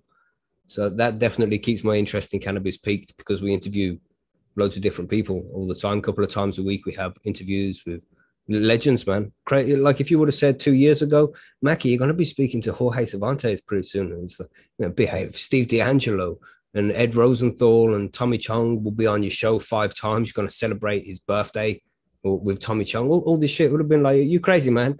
But, you know, here we are after interviewing all these legends. That I don't feel like I really deserve their time as much as they give it to us. It's crazy. We're fortunate. Uh, thankfully, the weed and cannabis community, or whatever you want to refer to it as, is a little bit smaller than I think a lot of us realize from the outside. Yeah, definitely. Mm-hmm. There's only really so many people doing anything, podcasting, reading. I mean, there's a lot of people growing and, and consuming cannabis, uh, but less so growing. I mean, we're any grower is part mm-hmm. of the very, very, very small population of mm-hmm. people that actually grow cannabis. And I so, think anybody who does consume cannabis, even for medical, I mean, if they can, it, when they use it for medical use, but for recreational use, anybody consuming cannabis needs to grow some of their own, just to get that experience and understand where the plant comes from. You, you'll learn so much about it in just one grow. It will change your whole perspective on the plant itself and what cannabis is. Speaking of what it is and what it can be or what it isn't, Uh, sometimes you might think it's a male. This is from Marijuana Botany. This is the post that I was talking about on Me and Gene. This is from one hundred ninety weeks ago, so I had to scroll quite a while to find this. Uh, but he's got it listed as Staminate Primordia, which goes down to Staminate Flower, which you can see here. I don't know if you guys can see my cursor. I'm circling the bottom left. Uh, that is a male pollen sac. Some people call them balls, but that's what I was describing kind of earlier. This one in the middle right here is what I was seeing. And at the top, you see the circle where it says undifferentiated veg vegetative growth. It sort of looks like a ball. If you go to the left, they're pretty similar. And the only major change is uh, the pistils once they start sprouting out. And you can see th this little line. I think that is what I was describing as, uh, I'm blanking on the term actually. Um, but yeah, that you can like see the, the female. Side, yeah. Stipule is the word I was using, but uh, pistillate calyx here for the female. Um, so it kind of goes from top to bottom. Far right is female, female, female, all the way down. Middle is that undifferentiated growth where it can be tricky and you have to be patient and really look up close and uh, try and identify them because... Yeah. I mean, I, I agree with what, what Spartan said there. Just wait a little bit longer. Give it a couple more days and you'll be one hundred percent sure. Especially if it's in veg. I see people asking mm-hmm. me like, yo, uh, is this a male or is this a female? And they're like not showing anything. It's just like a veg plant. I'm like, yeah, is it in flower yet? And they're like, no. I'm like, uh, how old is it? They're like three weeks, two weeks or whatever. I'm like, if it was an auto, maybe you'd be able to tell. But most ask it why it identifies as. Yes. Yeah. But uh, that, that's definitely an interesting one there for me because I, I really, like I said in the past, I've had over one hundred tests at the Farmer Freeman uh, sex testing and one hundred of them were accurate. And then I had like two that ended up being labeled as female that looked like a male to me and um, ended up chopping down one of the amiaces the run before. So I'm wondering, that one might have been, I actually just like mixed up a sample, but I'm, I'm even questioning now, was it a male or was it just a late bloomer? So, why did you cut it down so soon? Why didn't you wait until you could be one hundred percent sure? The one, um, most recently, the Velvet Punch, I had four plants. I thought all four of them were female and two were in like my veg space, which is smaller, and two were in the flower space. The two in the veg space, I flipped earlier and I went on uh, honeymoon slash, not honeymoon, like an anniversary vacation with my wife. And it was at that time where, like Spartan said, they're not going to open in the next hour, but if you're gone for like three or four days, Um, there's a lot more potential, especially when it's right on the precipice. They're like two or three weeks in. They're starting to get that sort of look where I was like, that looks like a lot of balls, but it was a lot of just really tight, dense flower clusters. And when I, the thing that was craziest to me was when I looked under the scope, how frost covered it was. I was like, if this was a male, it would have been like an amazing male to breed with. Um, but it was just so frosty and I couldn't find any pollen. I was smashing them up in paper towels and I was like splitting open what I thought were the, uh, you know, flower or pollen sacks. Mm-hmm. There was mm-hmm. nothing inside it. So I was like, damn, I fucked up. But, you know, sometimes you got to better safe than sorry. Yeah, yeah, for sure, man. Not doing a seed run this time. I've done the F two seed run. I've done the F three seed run. So I'm not making F fours right now. I'm just doing my own in-house testing before I send them out to my uh, tester group. Yeah, loads of people, well, the listeners from the show when you came on for the four twenty session we had, and a couple of members of the forum as well, they've received seeds from you and they're going to pop some of them beans. Good stuff. Mm-hmm. Yeah, I sent out a bunch this year on four twenty. Anybody basically who asked if they're in the U S, I was happy to send them to them. We did the and, snail race. Oh yeah, that was remember, fun remember. Petro Farm members, but uh, anybody have uh, thoughts or topics that maybe we haven't gotten to yet earlier? I know Matthew, you mentioned you wanted to share with Doctor M J that really crazy, overhyped light. I don't know if you brought the link with you. You could. Oh, share I screen. Have the link. It's already loaded. Okay, so uh, Doc, we a few, maybe like a month Boy. ago at this point, we talked about this light, and it, it made pretty much every claim under the sun, other than we're better than the actual sun as a grow light. It was like yeah. making like harmonic frequency. Like I'll let you see the actual. Oh thing. yes, yes, I remember this. It's a very interesting claim. It had, a, it had patented grounding technology. Yes. Yes, I remember that. It's always a feature that I look for when I'm reviewing grow lights. I wonder how that figures into the energy efficiency. You should, how does that figure? You should see if you can get a free one to test for them and see oh, if I'm, you can uh, figure sure that I probably out. Probably could, Matthew, but oh, yeah, you, probably you know could. That comes along with certain obligations then to like actually test it and put up yes. video and stuff, and then people are likely to buy it. So, oh yeah, you know that's true. That's true. You we'll don't see. want copycat situations. We'll see. Yeah, but um, uh, what, what do you want to ask about it? Well, here, let me share the screen. Yeah. All right. Uh, well, so so viewers from two weeks ago, we went over this a little bit um, already, but what there was a there was um oh yeah this this this was one of the um points of interest, contention the par yeah, map points of contentions yes the par map. Okay, what yeah. is look just in general? Yeah, look at the spread, Doc. The corners versus the uh, middle there. You got sixteen, fourteen in the middle. You got yeah. one fifty at the corner. Yeah. So there's no walls, probably. I don't see what the dimensions. It's like a laser. It's a laser straight down. I don't see what the dimensions are of the, the the grid. So it's really hard to be able to evaluate a par map. I mean, is this a four by four or five by five or some Who other knows? shapes? Yeah, that's a good question. Actually, I don't think we even brought that part up. There were other parts that just seemed so wonky. Yeah, that, that's a huge drop off. So I would assume when I see that, that there's no reflective walls and that it's probably hung. Does it say how high it's hung? Huh. These are important things to include when you're publishing par maps. Is you know, like for the, the audience, size of the test area and the hanging height of the fixed. No, no, Doc. Why is that important? Laser Doc? Just, or no laser. Just, uh, just hey, drive that home. Right. The output automatically adjusts when you use the laser, bro. Right, and they're they're terrible, right? Is that also? I mean, you wouldn't want it that hot in the middle, and you wouldn't want it that cold on the. the yeah, exactly. That was kind of the summary we came to. And, and Matthew, if you can go back a few slides to the list of all the claims, that was a pretty good one. I think Doc will really enjoy uh, the ag light features. There we go. This one, I think these yeah. actually. I think I've got emails from from them wanting me oh, to test them. Although what's that I, earth sense they're talking about there? Earth sense, that Schumann. Oh, yeah, the Schumann resonance, Schumann which resonance. is a thing, but like, that's At like, a, just a yeah, thing. This is the grounding system that I was talking about. So there's like a, a cable, I guess, that goes out and you stick it in the soil.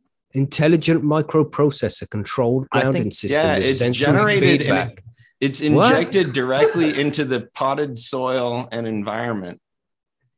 Uh, All I know is that my brother's step, uh, stepbrother's friend's mother, you know, like yeah. he took two Schumann resonances to the face and he was never the same again. You know, it's, yeah, he just walked right through the field and like, yeah, I don't know. Well, this is like the, the, the vibrations, guys. There's cannabis is a magical plant and it leads to magical thinking and it leads, it leads growers to want to believe that there's I some don't know, sort of think... things like this that you might be able to do to like spike the, the lemonade a little bit more. Like, I think it's you more know, like acid that makes you think this way, you know, the earth sense. Right. Definitely the light surgic. But yeah, like they want, they're they're preying on sort of gullibility. Um, but I guess we're just sort of prone to be gullible a little bit because we're usually high and cannabis is magical. So, uh, you know, I think that's why we're going to keep seeing like marketing like this, to be honest with you. Hey, social another... proof is a big thing. You probably know this better than anyone. But yeah, it's a... Uh... Uh, yeah, I mean, I looked to other people, and if somebody else like came to me and I didn't know any better, and they said, "Hey, this light is working fine for me," I might be like liable to say, "Well, why don't I try it out?" Right? So yeah, well, already if you're comparing it two different lights, and one of them has a, a cable that you plug into the soil, and the other one doesn't have a cable that you plug into the soil. What well, are they doing wrong? You know, give me the one that's got the cable. You know, the major like, selling point of this model is the easy click attachment. Look at that. This is what you want everything about right. this. I'm just going to be completely honest. I hate how I'm actually kind of surprised fixed. that they can even use that in their marketing because typically you have to be able to yeah, like back up your claims on a product or it's like considered false advertising. You could potentially get sued. They potentially mm, this could, is the but one. probably a foreign company with no U S presence. It must so. be true. Did you know? Yeah, yeah. That's I don't. You know, I don't, what does that mean? Even? I struggle to know. What's that? Photophilia. It means they like that's, light. That I means they like light. Exactly. That doesn't. Spartan, you were saying something earlier. Oh, did you go? Did you drop out? No, I'm still here. Oh, no, you're still there. Oh, that's weird. The um, You, you count on me, Matthew. I'm always here. I know, exactly. Oh, well, it's your internet connection. I know that you're the noble one, but, you know, you never know sometimes with these connections. But you were saying something.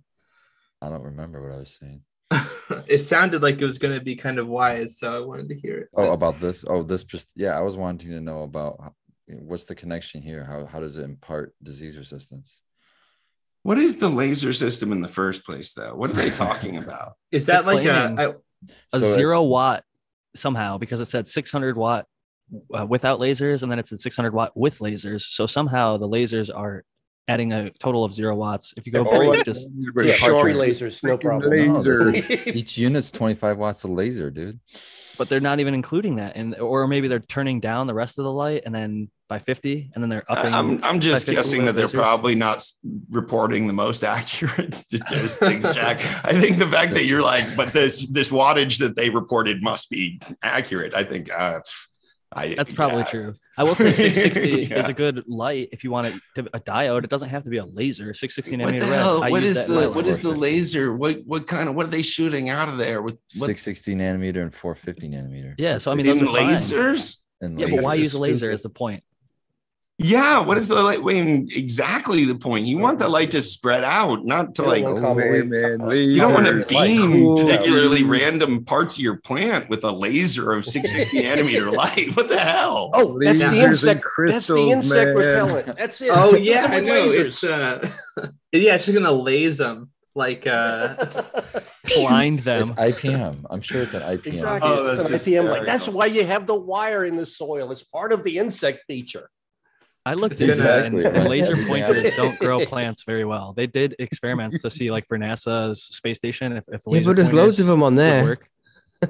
Oh my God! Yeah, no, we really do want the light to spread out. I mean, you'd have to have you'd have to have an entire like laser array. And like, you know, beaming down. No, it just, it won't work. Like the point of a laser is that it's oh, a does, beam of light that doesn't spread out. Right. What if lasers are moving constantly across the canopy, man? I'm going to invent the light. I do kind of like the idea of like a little A I. Um, Scanning lasers, right? Yeah, just oh like, yeah, like little moths and things. I did, people were, people were found the, um, a lot of people at least found the, uh, that I R sensor system I shared on Instagram really interesting, where they use the drone and the yeah. propellers to just um, eviscerate like they a moth them up. Yes. or something. Yeah, that's and then oh. and then like people were like, it was interesting to see some folks' comments of uh, you know, that it's just getting people, you know, making people distant and uh, you know, separated from the earth and the natural environment, and you know.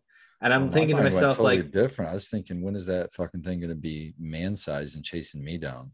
That oh yeah, oh, see, there's that's the the man hacks from Half-Life are a real thing now. I will say, from the practical perspective, the more realistic thing is like when you look at like Parabug or who drops like beneficial insects onto a crop from a, a drone, or these cameras that are using infrared or other camera technologies to see where a crop is either getting hot, cold, dry, attacked by pests, uh, vari- variations of different things for like an acre for most farmers, not just cannabis, but like food crops are, I believe, over sixty years old in the United States. So having the ability for somebody who's older to not have to physically go out and walk or drive a tractor or do some of these other things when they could have a little rechargeable electronic drone, um, it's an efficiency thing. Like, sure, maybe there's going to be less jobs hired, but that person might just not hire those people at all and then do not do scouting. Yeah, that's what's happening. Most farm workers aren't over sixty. Most farm owners are, and family farm owners are, are certainly aging, but they often hire in younger workers to do a bulk of the, the heavy labor on a farm. And I feel, I feel like that's a really good point that you make. I think that, you know, um, people really discount the fact that, like you say, uh, the population of farmers are aging. And also, um, you know, for one thing, the the system, there were two systems that they were talking about. One was the, the um, just the monitor system, and the other one was like the monitor system and the, uh, the, uh, the drone. I think they worked in, in parallel. And these were moths, which, by the way, are active at night when you're asleep. So, and there, and also it's, it would be ludicrous. Like it was fascinating to me, the number of people who are like, or you could just look at your plants. That's true. Um, I don't think you should just not look at your plants, but if you've got like an eye in the sky that's like literally scanning for these pests twenty-four seven and it sees something you happen to not, isn't that, that could be really great if they lay. Yeah, like that would be cool. It's got a laser beam plants. on it. Well, that's just well, zap that thing. Yeah, zap, zap. How is it, how is it any different fence. than a fucking filter that we've been using for fucking longer than I've been alive? Filters do the same shit. You smack, you're sucking bugs against them and suffocating them against a filter all day long. You're okay with that. So how can you be not? But laser beams, bro. Yeah, laser beams. It's more humane. It just zaps them right out. They're done. Yeah, direct There's that thing called the Dynatrap that uses like a U V thing that attracts bugs in there, but Matthew was saying kind of kills everything, not just like the bad pest. It attracts a bunch of stuff and kills them off. But I know SunGrown seven oh seven uses them to not get moths or caterpillars in his crop for his small little outdoor section that he's growing in. So there's definitely interesting options out there for attracting and getting rid of pests. I definitely agree. And um, oh, but and going back to this light, I don't know how long I want to spend on it, but uh yeah, just going through some of these, they're just kind of interesting. Like uh um I did find this kind of an interesting comment, this or these sorts of parts here where I think they're just describing how, like, if if it's photosynthesis, if it's photosynthetic or if it's getting pho- photosynthesis, these things happen, right? um I'm I mean I don't know how it would be special for this particular model that wouldn't be happening to other ones, but just right. again, all, all, I really all almost all of those claims as like compared to keeping your plants in the dark, right? That's the control, right? I guess, right, it's the increased yield, you're gonna get better fruit, it's gonna prevent diseases, like the plants aren't gonna die in less than a week, like, you know, all of those things. These are, are like sky is blue comments, like the yes. sky is blue. Yes, right, compared is. to what Always. compared to right. yeah, dark closet. So like it's blue if I use this light or if I use any other light, but you're just kind of stating a, a scientific fact, like kind of not right. really related to the light, but just seems nice. fancy. But these people just like fancy language, though. I, I think I, I think this is a weapon in like the Star Trek. Oh my god! Magnetohydrodynamic water and nutrient conditioners. Dude, the super Emerson effect. That's the first time I've seen that. That was my favorite. The super Emerson. Yeah, super I made Emerson. The, I liked. Wait, I wait, wait! Motorized A I optic robotic detection and movement arrays. Uh-huh. Oh, geez. Automated recovery protocols. So what? Skynet, bro. Skynet. yeah. This light actually walks around your house at night and it defends your home. It's the singularity. Genetic training. I love that. Oh, what? You train your plants for you? Faster genetic training. The last point. It yep. does L S T for you. No, that's genetic training. It'll, yeah, so if you're breeding and you want a more purple plant, it'll get more purple after one generation. When you do this. Genetic, what is this? This is like when you're learning about genetics, that's your genetic training. It's gonna, it's gonna train you faster. It comes that's with a amazing. genetics textbook. Yeah, right. Wait, like I love like a lesson there, like links to YouTube videos. So, what is oh, your yeah. to? Here's the a, here's the technical stuff. I don't um you know, they didn't they still don't bring up, I think all super things. accurate, I'm sure. Oh, yes, probably. I have a. a oh, it's pretty. So right off the bat, two point three micromoles per joule as a, you know, a total or a sphere test number. That would be fine if it was from a par test, but that that's not a very efficient light. Well, that's everything on the market more, is higher than that right fucking, now. You got to run the ground to amplify. Your oh, power. right. And I forgot about all the power there. The Most lasers. of it's, yeah. It's, it's that the wire lasers. Dirt that does it's the resonating with the ground. You, you guys are forgetting wire. you can hang it twenty-seven feet high because it has lasers and the hot spot is thirteen thousand in the middle. Wow. I have the uh, Chandra et al study, which is probably like the most, in my opinion, I think Doc might agree with me on this, as far yeah. as like cannabis research that's been done about lighting and cannabis plants. That's probably like one of the most uh, well conducted. Well, certainly recorded. The questions that they addressed, that's the the studies that we use to answer those questions that they addressed. They didn't address every question that we would want to, but yeah, that, that's an authoritative study for sure. Some good ones for sure. And this uh, to answer your question, Doc, it's a sixteen square foot coverage. So that's a four by four space for a six hundred watt light. That's what we were expecting out of like a six hundred watt H P S back in the day. Uh, I think it would be a lot too much light for a four by four, especially with the sixteen hundred in the center that we were seeing earlier. Right. system wide, it's just seven. Um, yeah, six hundred and eighty-five watts is going to be a lot to put into a four by four tent. Oh wow, seven fifteen. But it's not very efficient. Watts. seven fifteen. Oh, that's a different. That's a different. Uh, they're comparing. So this is Fluence. That's the six eighty-five versus they're, they're their. Showing, they're justifying their amazing price tag because they're saying that you can use less of their lights to make the coverage, so it's really cheaper to buy their lights. Only fifty-nine thousand as opposed to eighty-four. You have to pay more to run. Yeah, I'm buying one right now. Oh man, hold that on, was hold the exact. You know what else they're doing there though? Did you guys catch that they're giving they're giving you eight point one grows per year instead of six point five because that's how much faster they're going, I guess, with these that's, lights. Oh my, that's my genetic grows. Training right there. I missed that. That's one of the best claims they've made yet. Yeah. I've never seen somebody pull eight. I mean, I mean, six point five is pretty aggressive. Damn right. That's damn good. You're cranking if you got six. Well, six that's a flower room only. Wait, yeah. In the bottom corner. Oh, wait. I'm ordering mine too. Faster. Yeah, honestly, honestly, yeah. I mean, almost how could you argue faster. With that number? It's the point two that gets the bottom, me. I'm sold. Bottom right, they're claiming eleven point two days faster to harvest. That's fucking approaching two weeks off your harvest. Yeah, right. Everybody would be running these lights. Well, I mean, there's just no way a... to do that. Y- yeah. Do we no, wanna, like, no, we got to stop showing this. Somebody that's yes. watching is going to think that we're like talking about the best new thing in, in grow lights. They're going to have like the volume turned off and they're going to be like, oh, wow, they really like that's, this. Wow, wow, that's, that's the example. Of the worst, yeah. That's the worst example that you can fucking see right there. How, how can they get away with that? It's showing that we still they, have They just get away fraud. With it, man. It's like, go ahead and sue them. It's probably some, you know, company in China that has no U S footprint. Um, and nobody's gonna gonna bother, so they get away with with saying any manner of stuff. Don't assume that the stuff that, you know, light companies or anybody else for that matter advertises is like, you know, run by some sort of, you know, censor or something that like makes sure everything they say is valid before they're allowed to publish it. They just come up with all sorts of crazy stuff.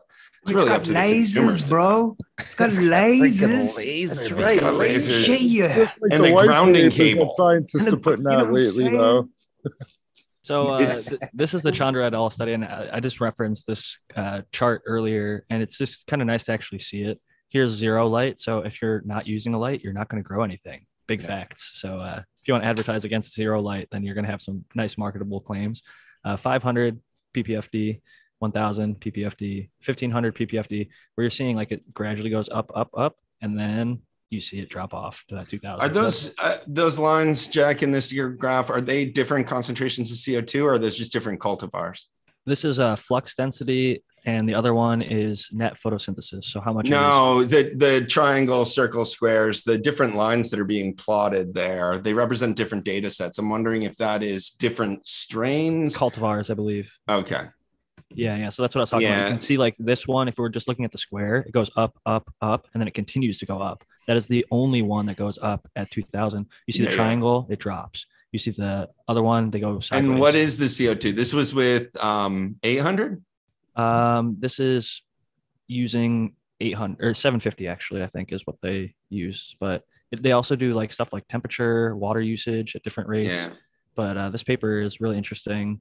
Earlier, I had just the uh, metrics up, but yeah, you can see the different C O two levels, two fifty, three fifty, four fifty, five fifty, six fifty, and seven fifty. Right. And then the micromoles um, and all that good stuff. So this paper, I believe, is just extremely well done. Um, they only there's several. So there, this is, there's a, a several papers by the Chandra um, et al. Et al means and others. So there's a research team that Chandra was the lead author on. And um, they did a number of studies. Um, what, what, what's the title on this one? Can you stop at the top? I don't know if I'm looking at the right screen. Photosynthetic response of cannabis sativa L to variations in photosynthetic yeah, yeah. photon flux densities, temperature, and C O two conditions. There's at least two or three other articles um, that are potentially harder to come by, but they exist. You can see citations though.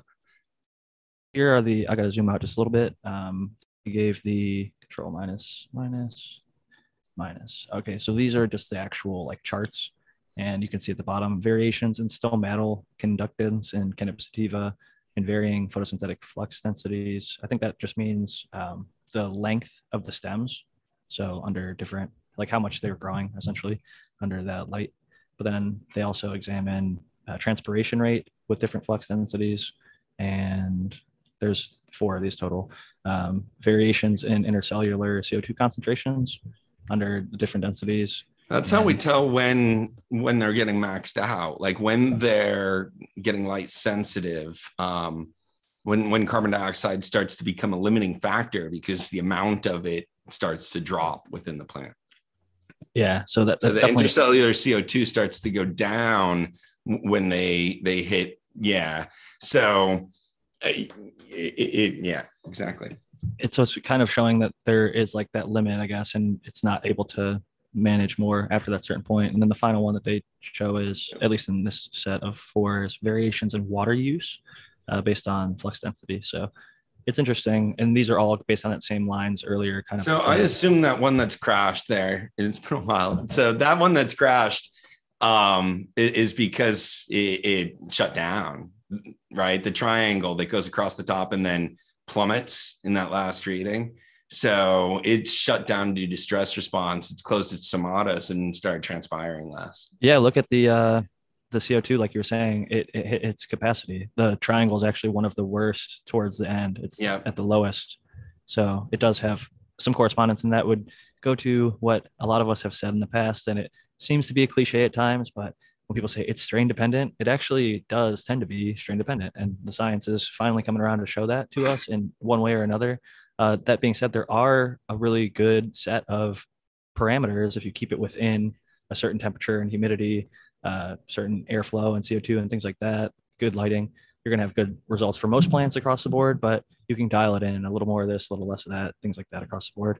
Yeah. Uh, but I know we're at the fifteen minute mark now, uh, fourteen minutes uh, till we're done with the show. And Spartan Grown usually jumps out about this time. So I want to pass it to Spartan and say thank you for joining us as always. And uh, final thoughts and shout outs for the week.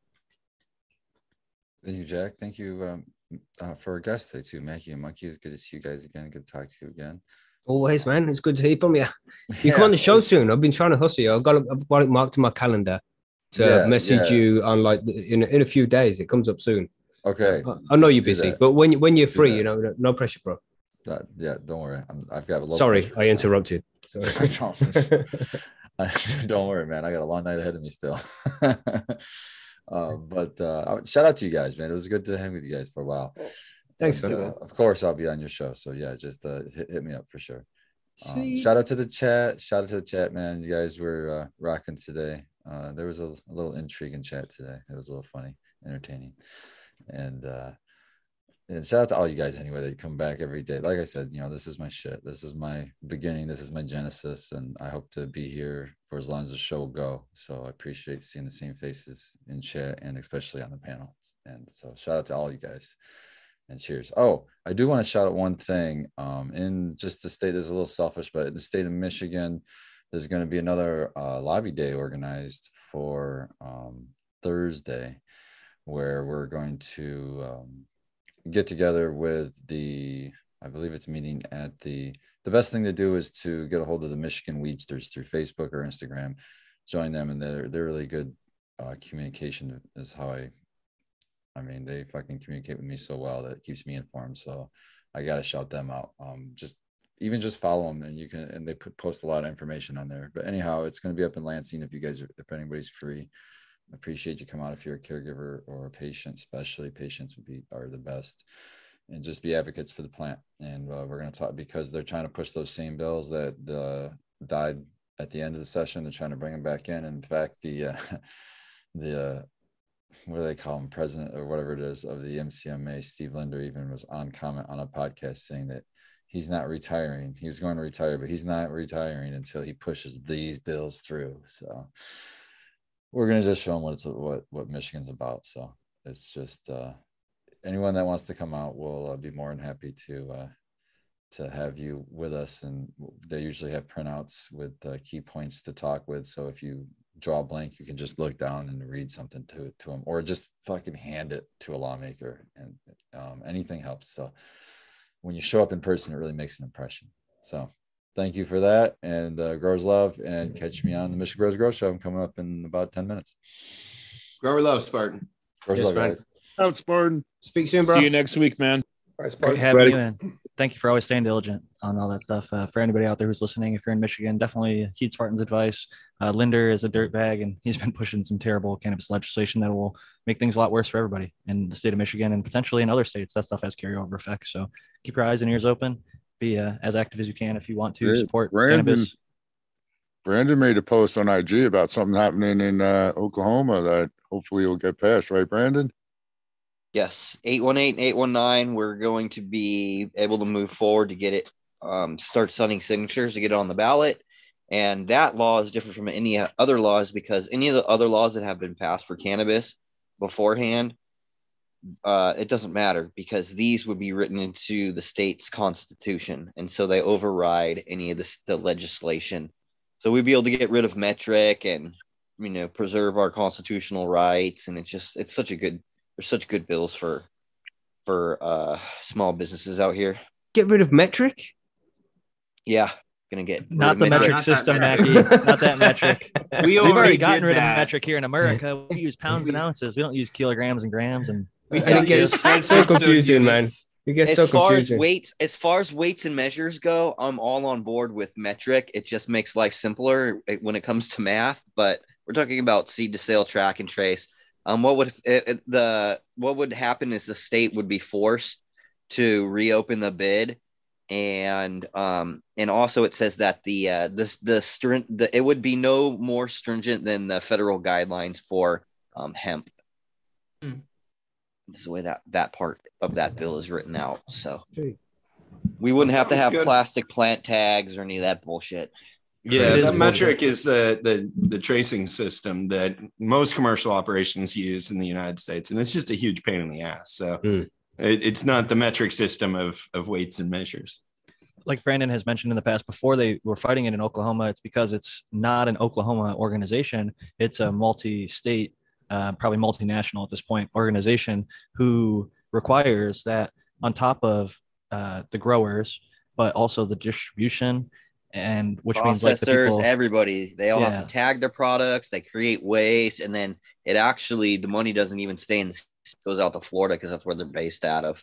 Yep. So it's a few, it's a few uh, individuals in that company making a bunch of money off of, here's the worst part is like, in theory, you guys could reuse your tags. It's a piece of plastic with like a little sticker on it. You could, in theory, reach out to Metric and say, hey, Uh, let's get some new numbers for those tags. We'll print out just the sticker to put on the actual plastic uh, thing that you loop around the plant. But no, they make you take those, keep them for like years, store them, and then buy new ones every single run. So like we're talking about some of these facilities have thousands of plants. And now we're talking about like several grows. We're going to have millions of plastic tags that are single use. Not Whose reusable. idea was that, man? Who, who's Who's got a friend in the government that owns a plastic Someone at Metric. factory? Yeah, somebody owns a plastic. Someone who got sure. it legalized so that they could, you know, yeah. grease the palm mm-hmm. of the other individual. Uh, most of the legalization pushers were big businesses who wanted to mm-hmm. only have five permits. Like Florida, Florida had like ten permits for the whole state, and so they were paying like twenty-two million dollars to get a license to have a dispensary. And they didn't want the small guy. They didn't want mom and pop. They want to be able mm-hmm. to collect taxes from a big five people and say screw you to everybody else. And uh, that's why we have to be uh, make sure that the legislations don't pass. Like the first five or six legalizations in California didn't pass, and several of them I think were because greed, and the people who mm-hmm. actually wanted cannabis to pass didn't want the greed to take over. But it's hard to fight. Hey Mackie, what part of the U K are you from? Uh, in the Midlands. Hmm.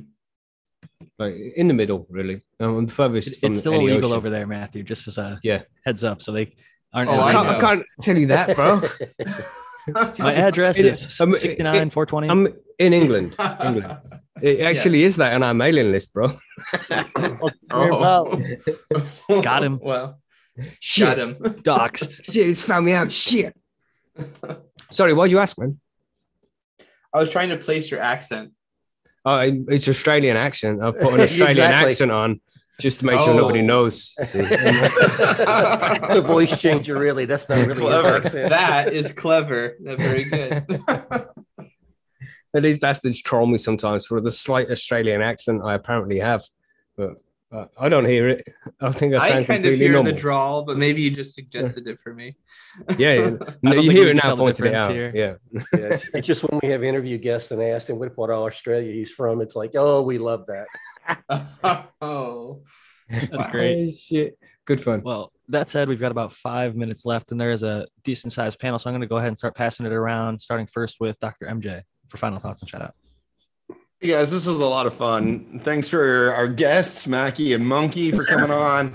Uh, we got into a lot of fun lighting talk. I hope that that was enlightening for everybody. It was certainly enjoyable. I love it when we get into the, to the light talk. Um, anyways, I'm Doctor M J Coco from Coco for Cannabis. I do a lot of grow light testing. Uh, that's all published on my YouTube channel. Um, and yeah, I'm happy to be here again. We were off last week, so it's nice to sort of get back into the rhythm of doing a show.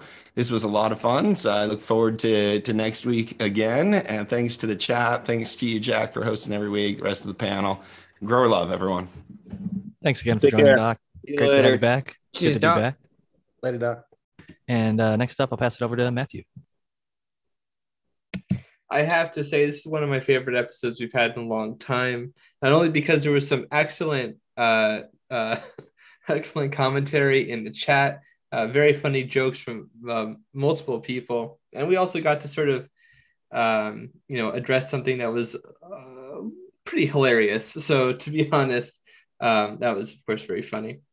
Uh, for those who want to learn more about, you know, and I want to say this up front, you know, even though we were looking at some things that seemed like they made crazy, crazy confident claims and things that were odd, you know, don't take my word for it or anyone else on the panel's word for it, for that matter, uh, except for Tao, because he's never wrong. But everyone else, you know, just look for resources, look for sources, try to corroborate even what I say. Uh, don't take it at face value. And uh, in that spirit, you can come across my information on YouTube channel Zentanol, as well as my Instagram at sync as in synchronize, angel as in angel, SyncAngel. Um, I post a ton of research reports and uh, other educational information about pests and, and plant resistance and plant health and that kind of a thing. So you can check that out if you're dealing with pests or want to prevent them in the future. Always a pleasure having you. Uh, I appreciate the valuable information that you share. And I do agree that this has been one of my favorite episodes. It's, it's great being back and uh, having awesome guests. That being said, next up, Noah V. Groa. Yeah, uh, I'm Noah V. Groa with two E's on Instagram. You can find me there. Most weeks here with everybody else. Uh, it was a good show. Uh, yeah, thanks again, Jack, for hosting. And uh, yeah, I'll see everybody next week. If you got any questions, you can find me there on Instagram. Later. Cheers, Noah. Thank you so much for joining us again. And uh, if you're in the chat, you might be noticing some wrenches being added next to some names. Uh, a lot of the regular listeners I like to uh, reward with that moderator. So if you ever do see spam or, uh, you know, unwanted content, I guess sometimes we haven't seen it, at least uh, tonight, from like bots and things like that. You can always feel free to uh, hide that user from the chat and delete those messages. Or if there's, I don't know, any, we don't tend to get like hateful comments or any uh, negativity in the chat. I think we were pretty open and have good discussions, but uh, I trust everybody there who has a wrench. If you feel like you need to remove comments, uh, feel free to do so whenever you feel justified, and we can always see what is removed or whatever. But that being said, it's mostly a positive thing, just showing uh, acknowledgement to some of these great people who've been regulars, listen for a long time, and saying thank you to you. And with that said, I want to pass it next to uh, Kyle Breeder. Hey, uh, Jack, you uh, appreciate you doing what you do. You've been doing it for a while now, and you've been doing a great job at it. Appreciate uh, everyone that's here and the panel still doing it. I uh, appreciate the guests. I appreciate you guys giving me an opportunity to just kind of help some people. I hope uh, some of the information I gave was good. And uh, I'm currently trying to integrate something on my website so I can accept credit cards, which is a, a humongous feat uh, in regards of cannabis companies. And uh, so I'll have access to that on my website with the, I have a new drop coming in about a week and some change. Uh, the Wake and Bake line, which I'm pretty excited about, all really good material that I use for that, and the, the, the progeny came out really good. But uh, so yeah, that's happening, and uh, some other things are cool. Anywho, but uh, yeah, I appreciate you guys. I love all y'all, and uh, I'll see you guys Sunday. Good having you as always, Kyle. And I know. Oh. Sorry, my uh, G P S started just yelling at me, getting directions for uh, going to dinner tonight with a friend, but that doesn't need to be included in the podcast there, of course. But uh, next up, we got uh, Russ Brandon. Hey, what's up, everybody? Always good to be back. It's been a little bit. Of, um, I've been pretty swamped with everything, but uh, We are working extra diligently at Bokashi Earthworks to scale everything, get everything all finalized with labeling and et cetera, et cetera. So soil is going to be coming down the pipeline. There's always genetics on there. Uh, and I'll have some new drops coming soon, some lime and starfighter stuff. Uh, so, yeah, keep a lookout, and I'll see you guys next week. Thanks again for joining us, Brandon, and definitely check out his stuff at Bokashi Earthworks. Keep your eyes open. Those drops tend to not last more than a couple days, so uh, if you're wanting to get something before it sells out, you got to act fast, and keep your eyes on Brandon's pages, and uh, that's the best way to get access to that. And last and certainly not least, from our regular panelists, the American one. Jack, thanks again for hosting as usual. Always uh, excellent job. And uh, Zentanol, good distinction there when you were speaking earlier. I like that. Shout out to everyone in chat. Yo, Monkey and Mackie, always good to hear some Yo. different accents. We want you on the show as well. We've been watching you, American One. Join us. Yes, I'll come hang with you guys anytime. Sweet, man. And, That'd uh, be cool. We'll organize something. Great. Yeah, yeah, definitely. And we love the Australian slash uh, English accent, too. Thank you. Thank you, sir. Thank you. Very good. Um, anyways, yeah, it's always good to be here. And, um, yeah, you know what? I'll just leave it at that today. Peace out, everybody. Thanks for coming, Tao. Always a pleasure to have you. And uh, next up, our first guest of the evening, Mackie from Percy's Grow Room. Yeah, so cheers, man. It's been good. It's been good to come and sit and chat with everybody. Always loads of good information on the Cheap Home Grow Show, always. So uh, so I am Mackie from Percy's Grow Room dot com. That's a cannabis growers forum for new guy, new growers mainly, but we like experienced growers to come over and help the new guys learn how to grow as well. You know, just because you're experienced doesn't mean that you don't belong at Percy's. All personal growers belong at Percy's. So head over there. We also have a podcast, which you can find on all major podcast networks, which is High on Homegrown. And we are also on YouTube at youtube dot com slash high on homegrown. And we have a show every Sunday as well, two hours before Cheap Home Grow starts. And it's only two hours long. So if you watch us first and you watch Cheap Home Grow after, then there's like four hours of good content, right? Join us. Powerful, powerful lineups. Good stuff. Thank you. Thank you. Yeah, some good interviews as well. Check out the interviews we've had. We've had loads of cool people. And, and I got most of you guys from the panel now, too. And not just the panelists, but I also got a vouch for Tommy Chong. I know he's a celebrity. Everybody loves him, but I had the pleasure of meeting him in uh, Lowell Cafe a couple years ago, and he's super cool, like exactly who to expect him to be. Down to yeah, earth, uh, big-time cannabis advocate, and uh, long-time just awesome individual. Made tons of great movies and music and entertainment. So uh, check out his interviews on High on Homegrown. And uh, yeah, you, you tell us all about that story as well. Yeah, yeah, it's a good time, and that should be coming out soon. I know we did it like Indeed. privately for just the uh, Patreons, I think, over mm-hmm. there at first, but it'll be coming out in a little bit. And so it should be uh, either. I think we got a, um, a gorilla growing episode that needs to go out this week, an interview, and I think yours will follow the week after that. So it's next week on Wednesdays. The interview goes out. Cool, cool. No rush. Well, it's, I'll uh, drop you a link when it's ready, mate. Definitely different than when we do it live and post it the same night. There might be a little delay. Like I said, I've got a little dinner tonight with a close friend. And it depends on how long it takes to download the video and then upload it to the podcast. So it'll either be up uh, in a little bit or several hours later tonight, but it'll definitely be up by tomorrow. And no last rush, and certainly no not rush. least, we got Monkey. Uh, so gentlemen, everybody, everybody on the in the panel and everybody in the chat, it's been an honor to be here tonight. Uh, it was good to have a, a laugh about a grow light that we all thought was pretty ridiculous. I mean, oh, I've already bought it. Don't say shit now. It's on oh, the way. Man. What the? Yeah, I already ordered it. Well, I thought it was on the, the screen for so long. I thought, you know, it, I thought everyone was uh, loving yes. it. Shit. Be sure Matthew. to give us a full report. Uh, I'll yeah, let you really, know. Let... Really, Mackie. I want to hear about that one when it comes out. No, freaking those... laser beams. The lasers. It's got a laser beam. Yeah, I'm sorry.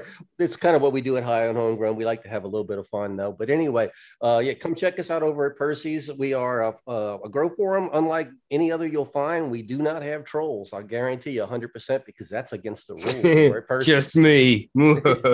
Mackie's, Mackie's our troll. So if you can handle our Australian troll, you can handle anything. But it's oh, been a pleasure being here today, everybody. And uh, by all means, come come join us on High on Homegrown one day, everybody.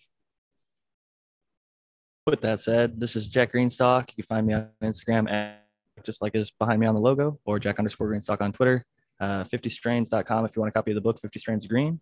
And thank you, everybody, for coming. This was a great time. Uh, really enjoy having new people on the podcast, or having people back on the podcast from a long time ago, and uh, just building out the community and, you know, getting people to interact with uh, new sets of people that they haven't got to yet. So really appreciate everybody and their time tonight, and uh, all the listeners live on YouTube and the people on the podcast afterwards. Jack Greenstock signing out. Catch y'all next week. Thanks for having us, bro.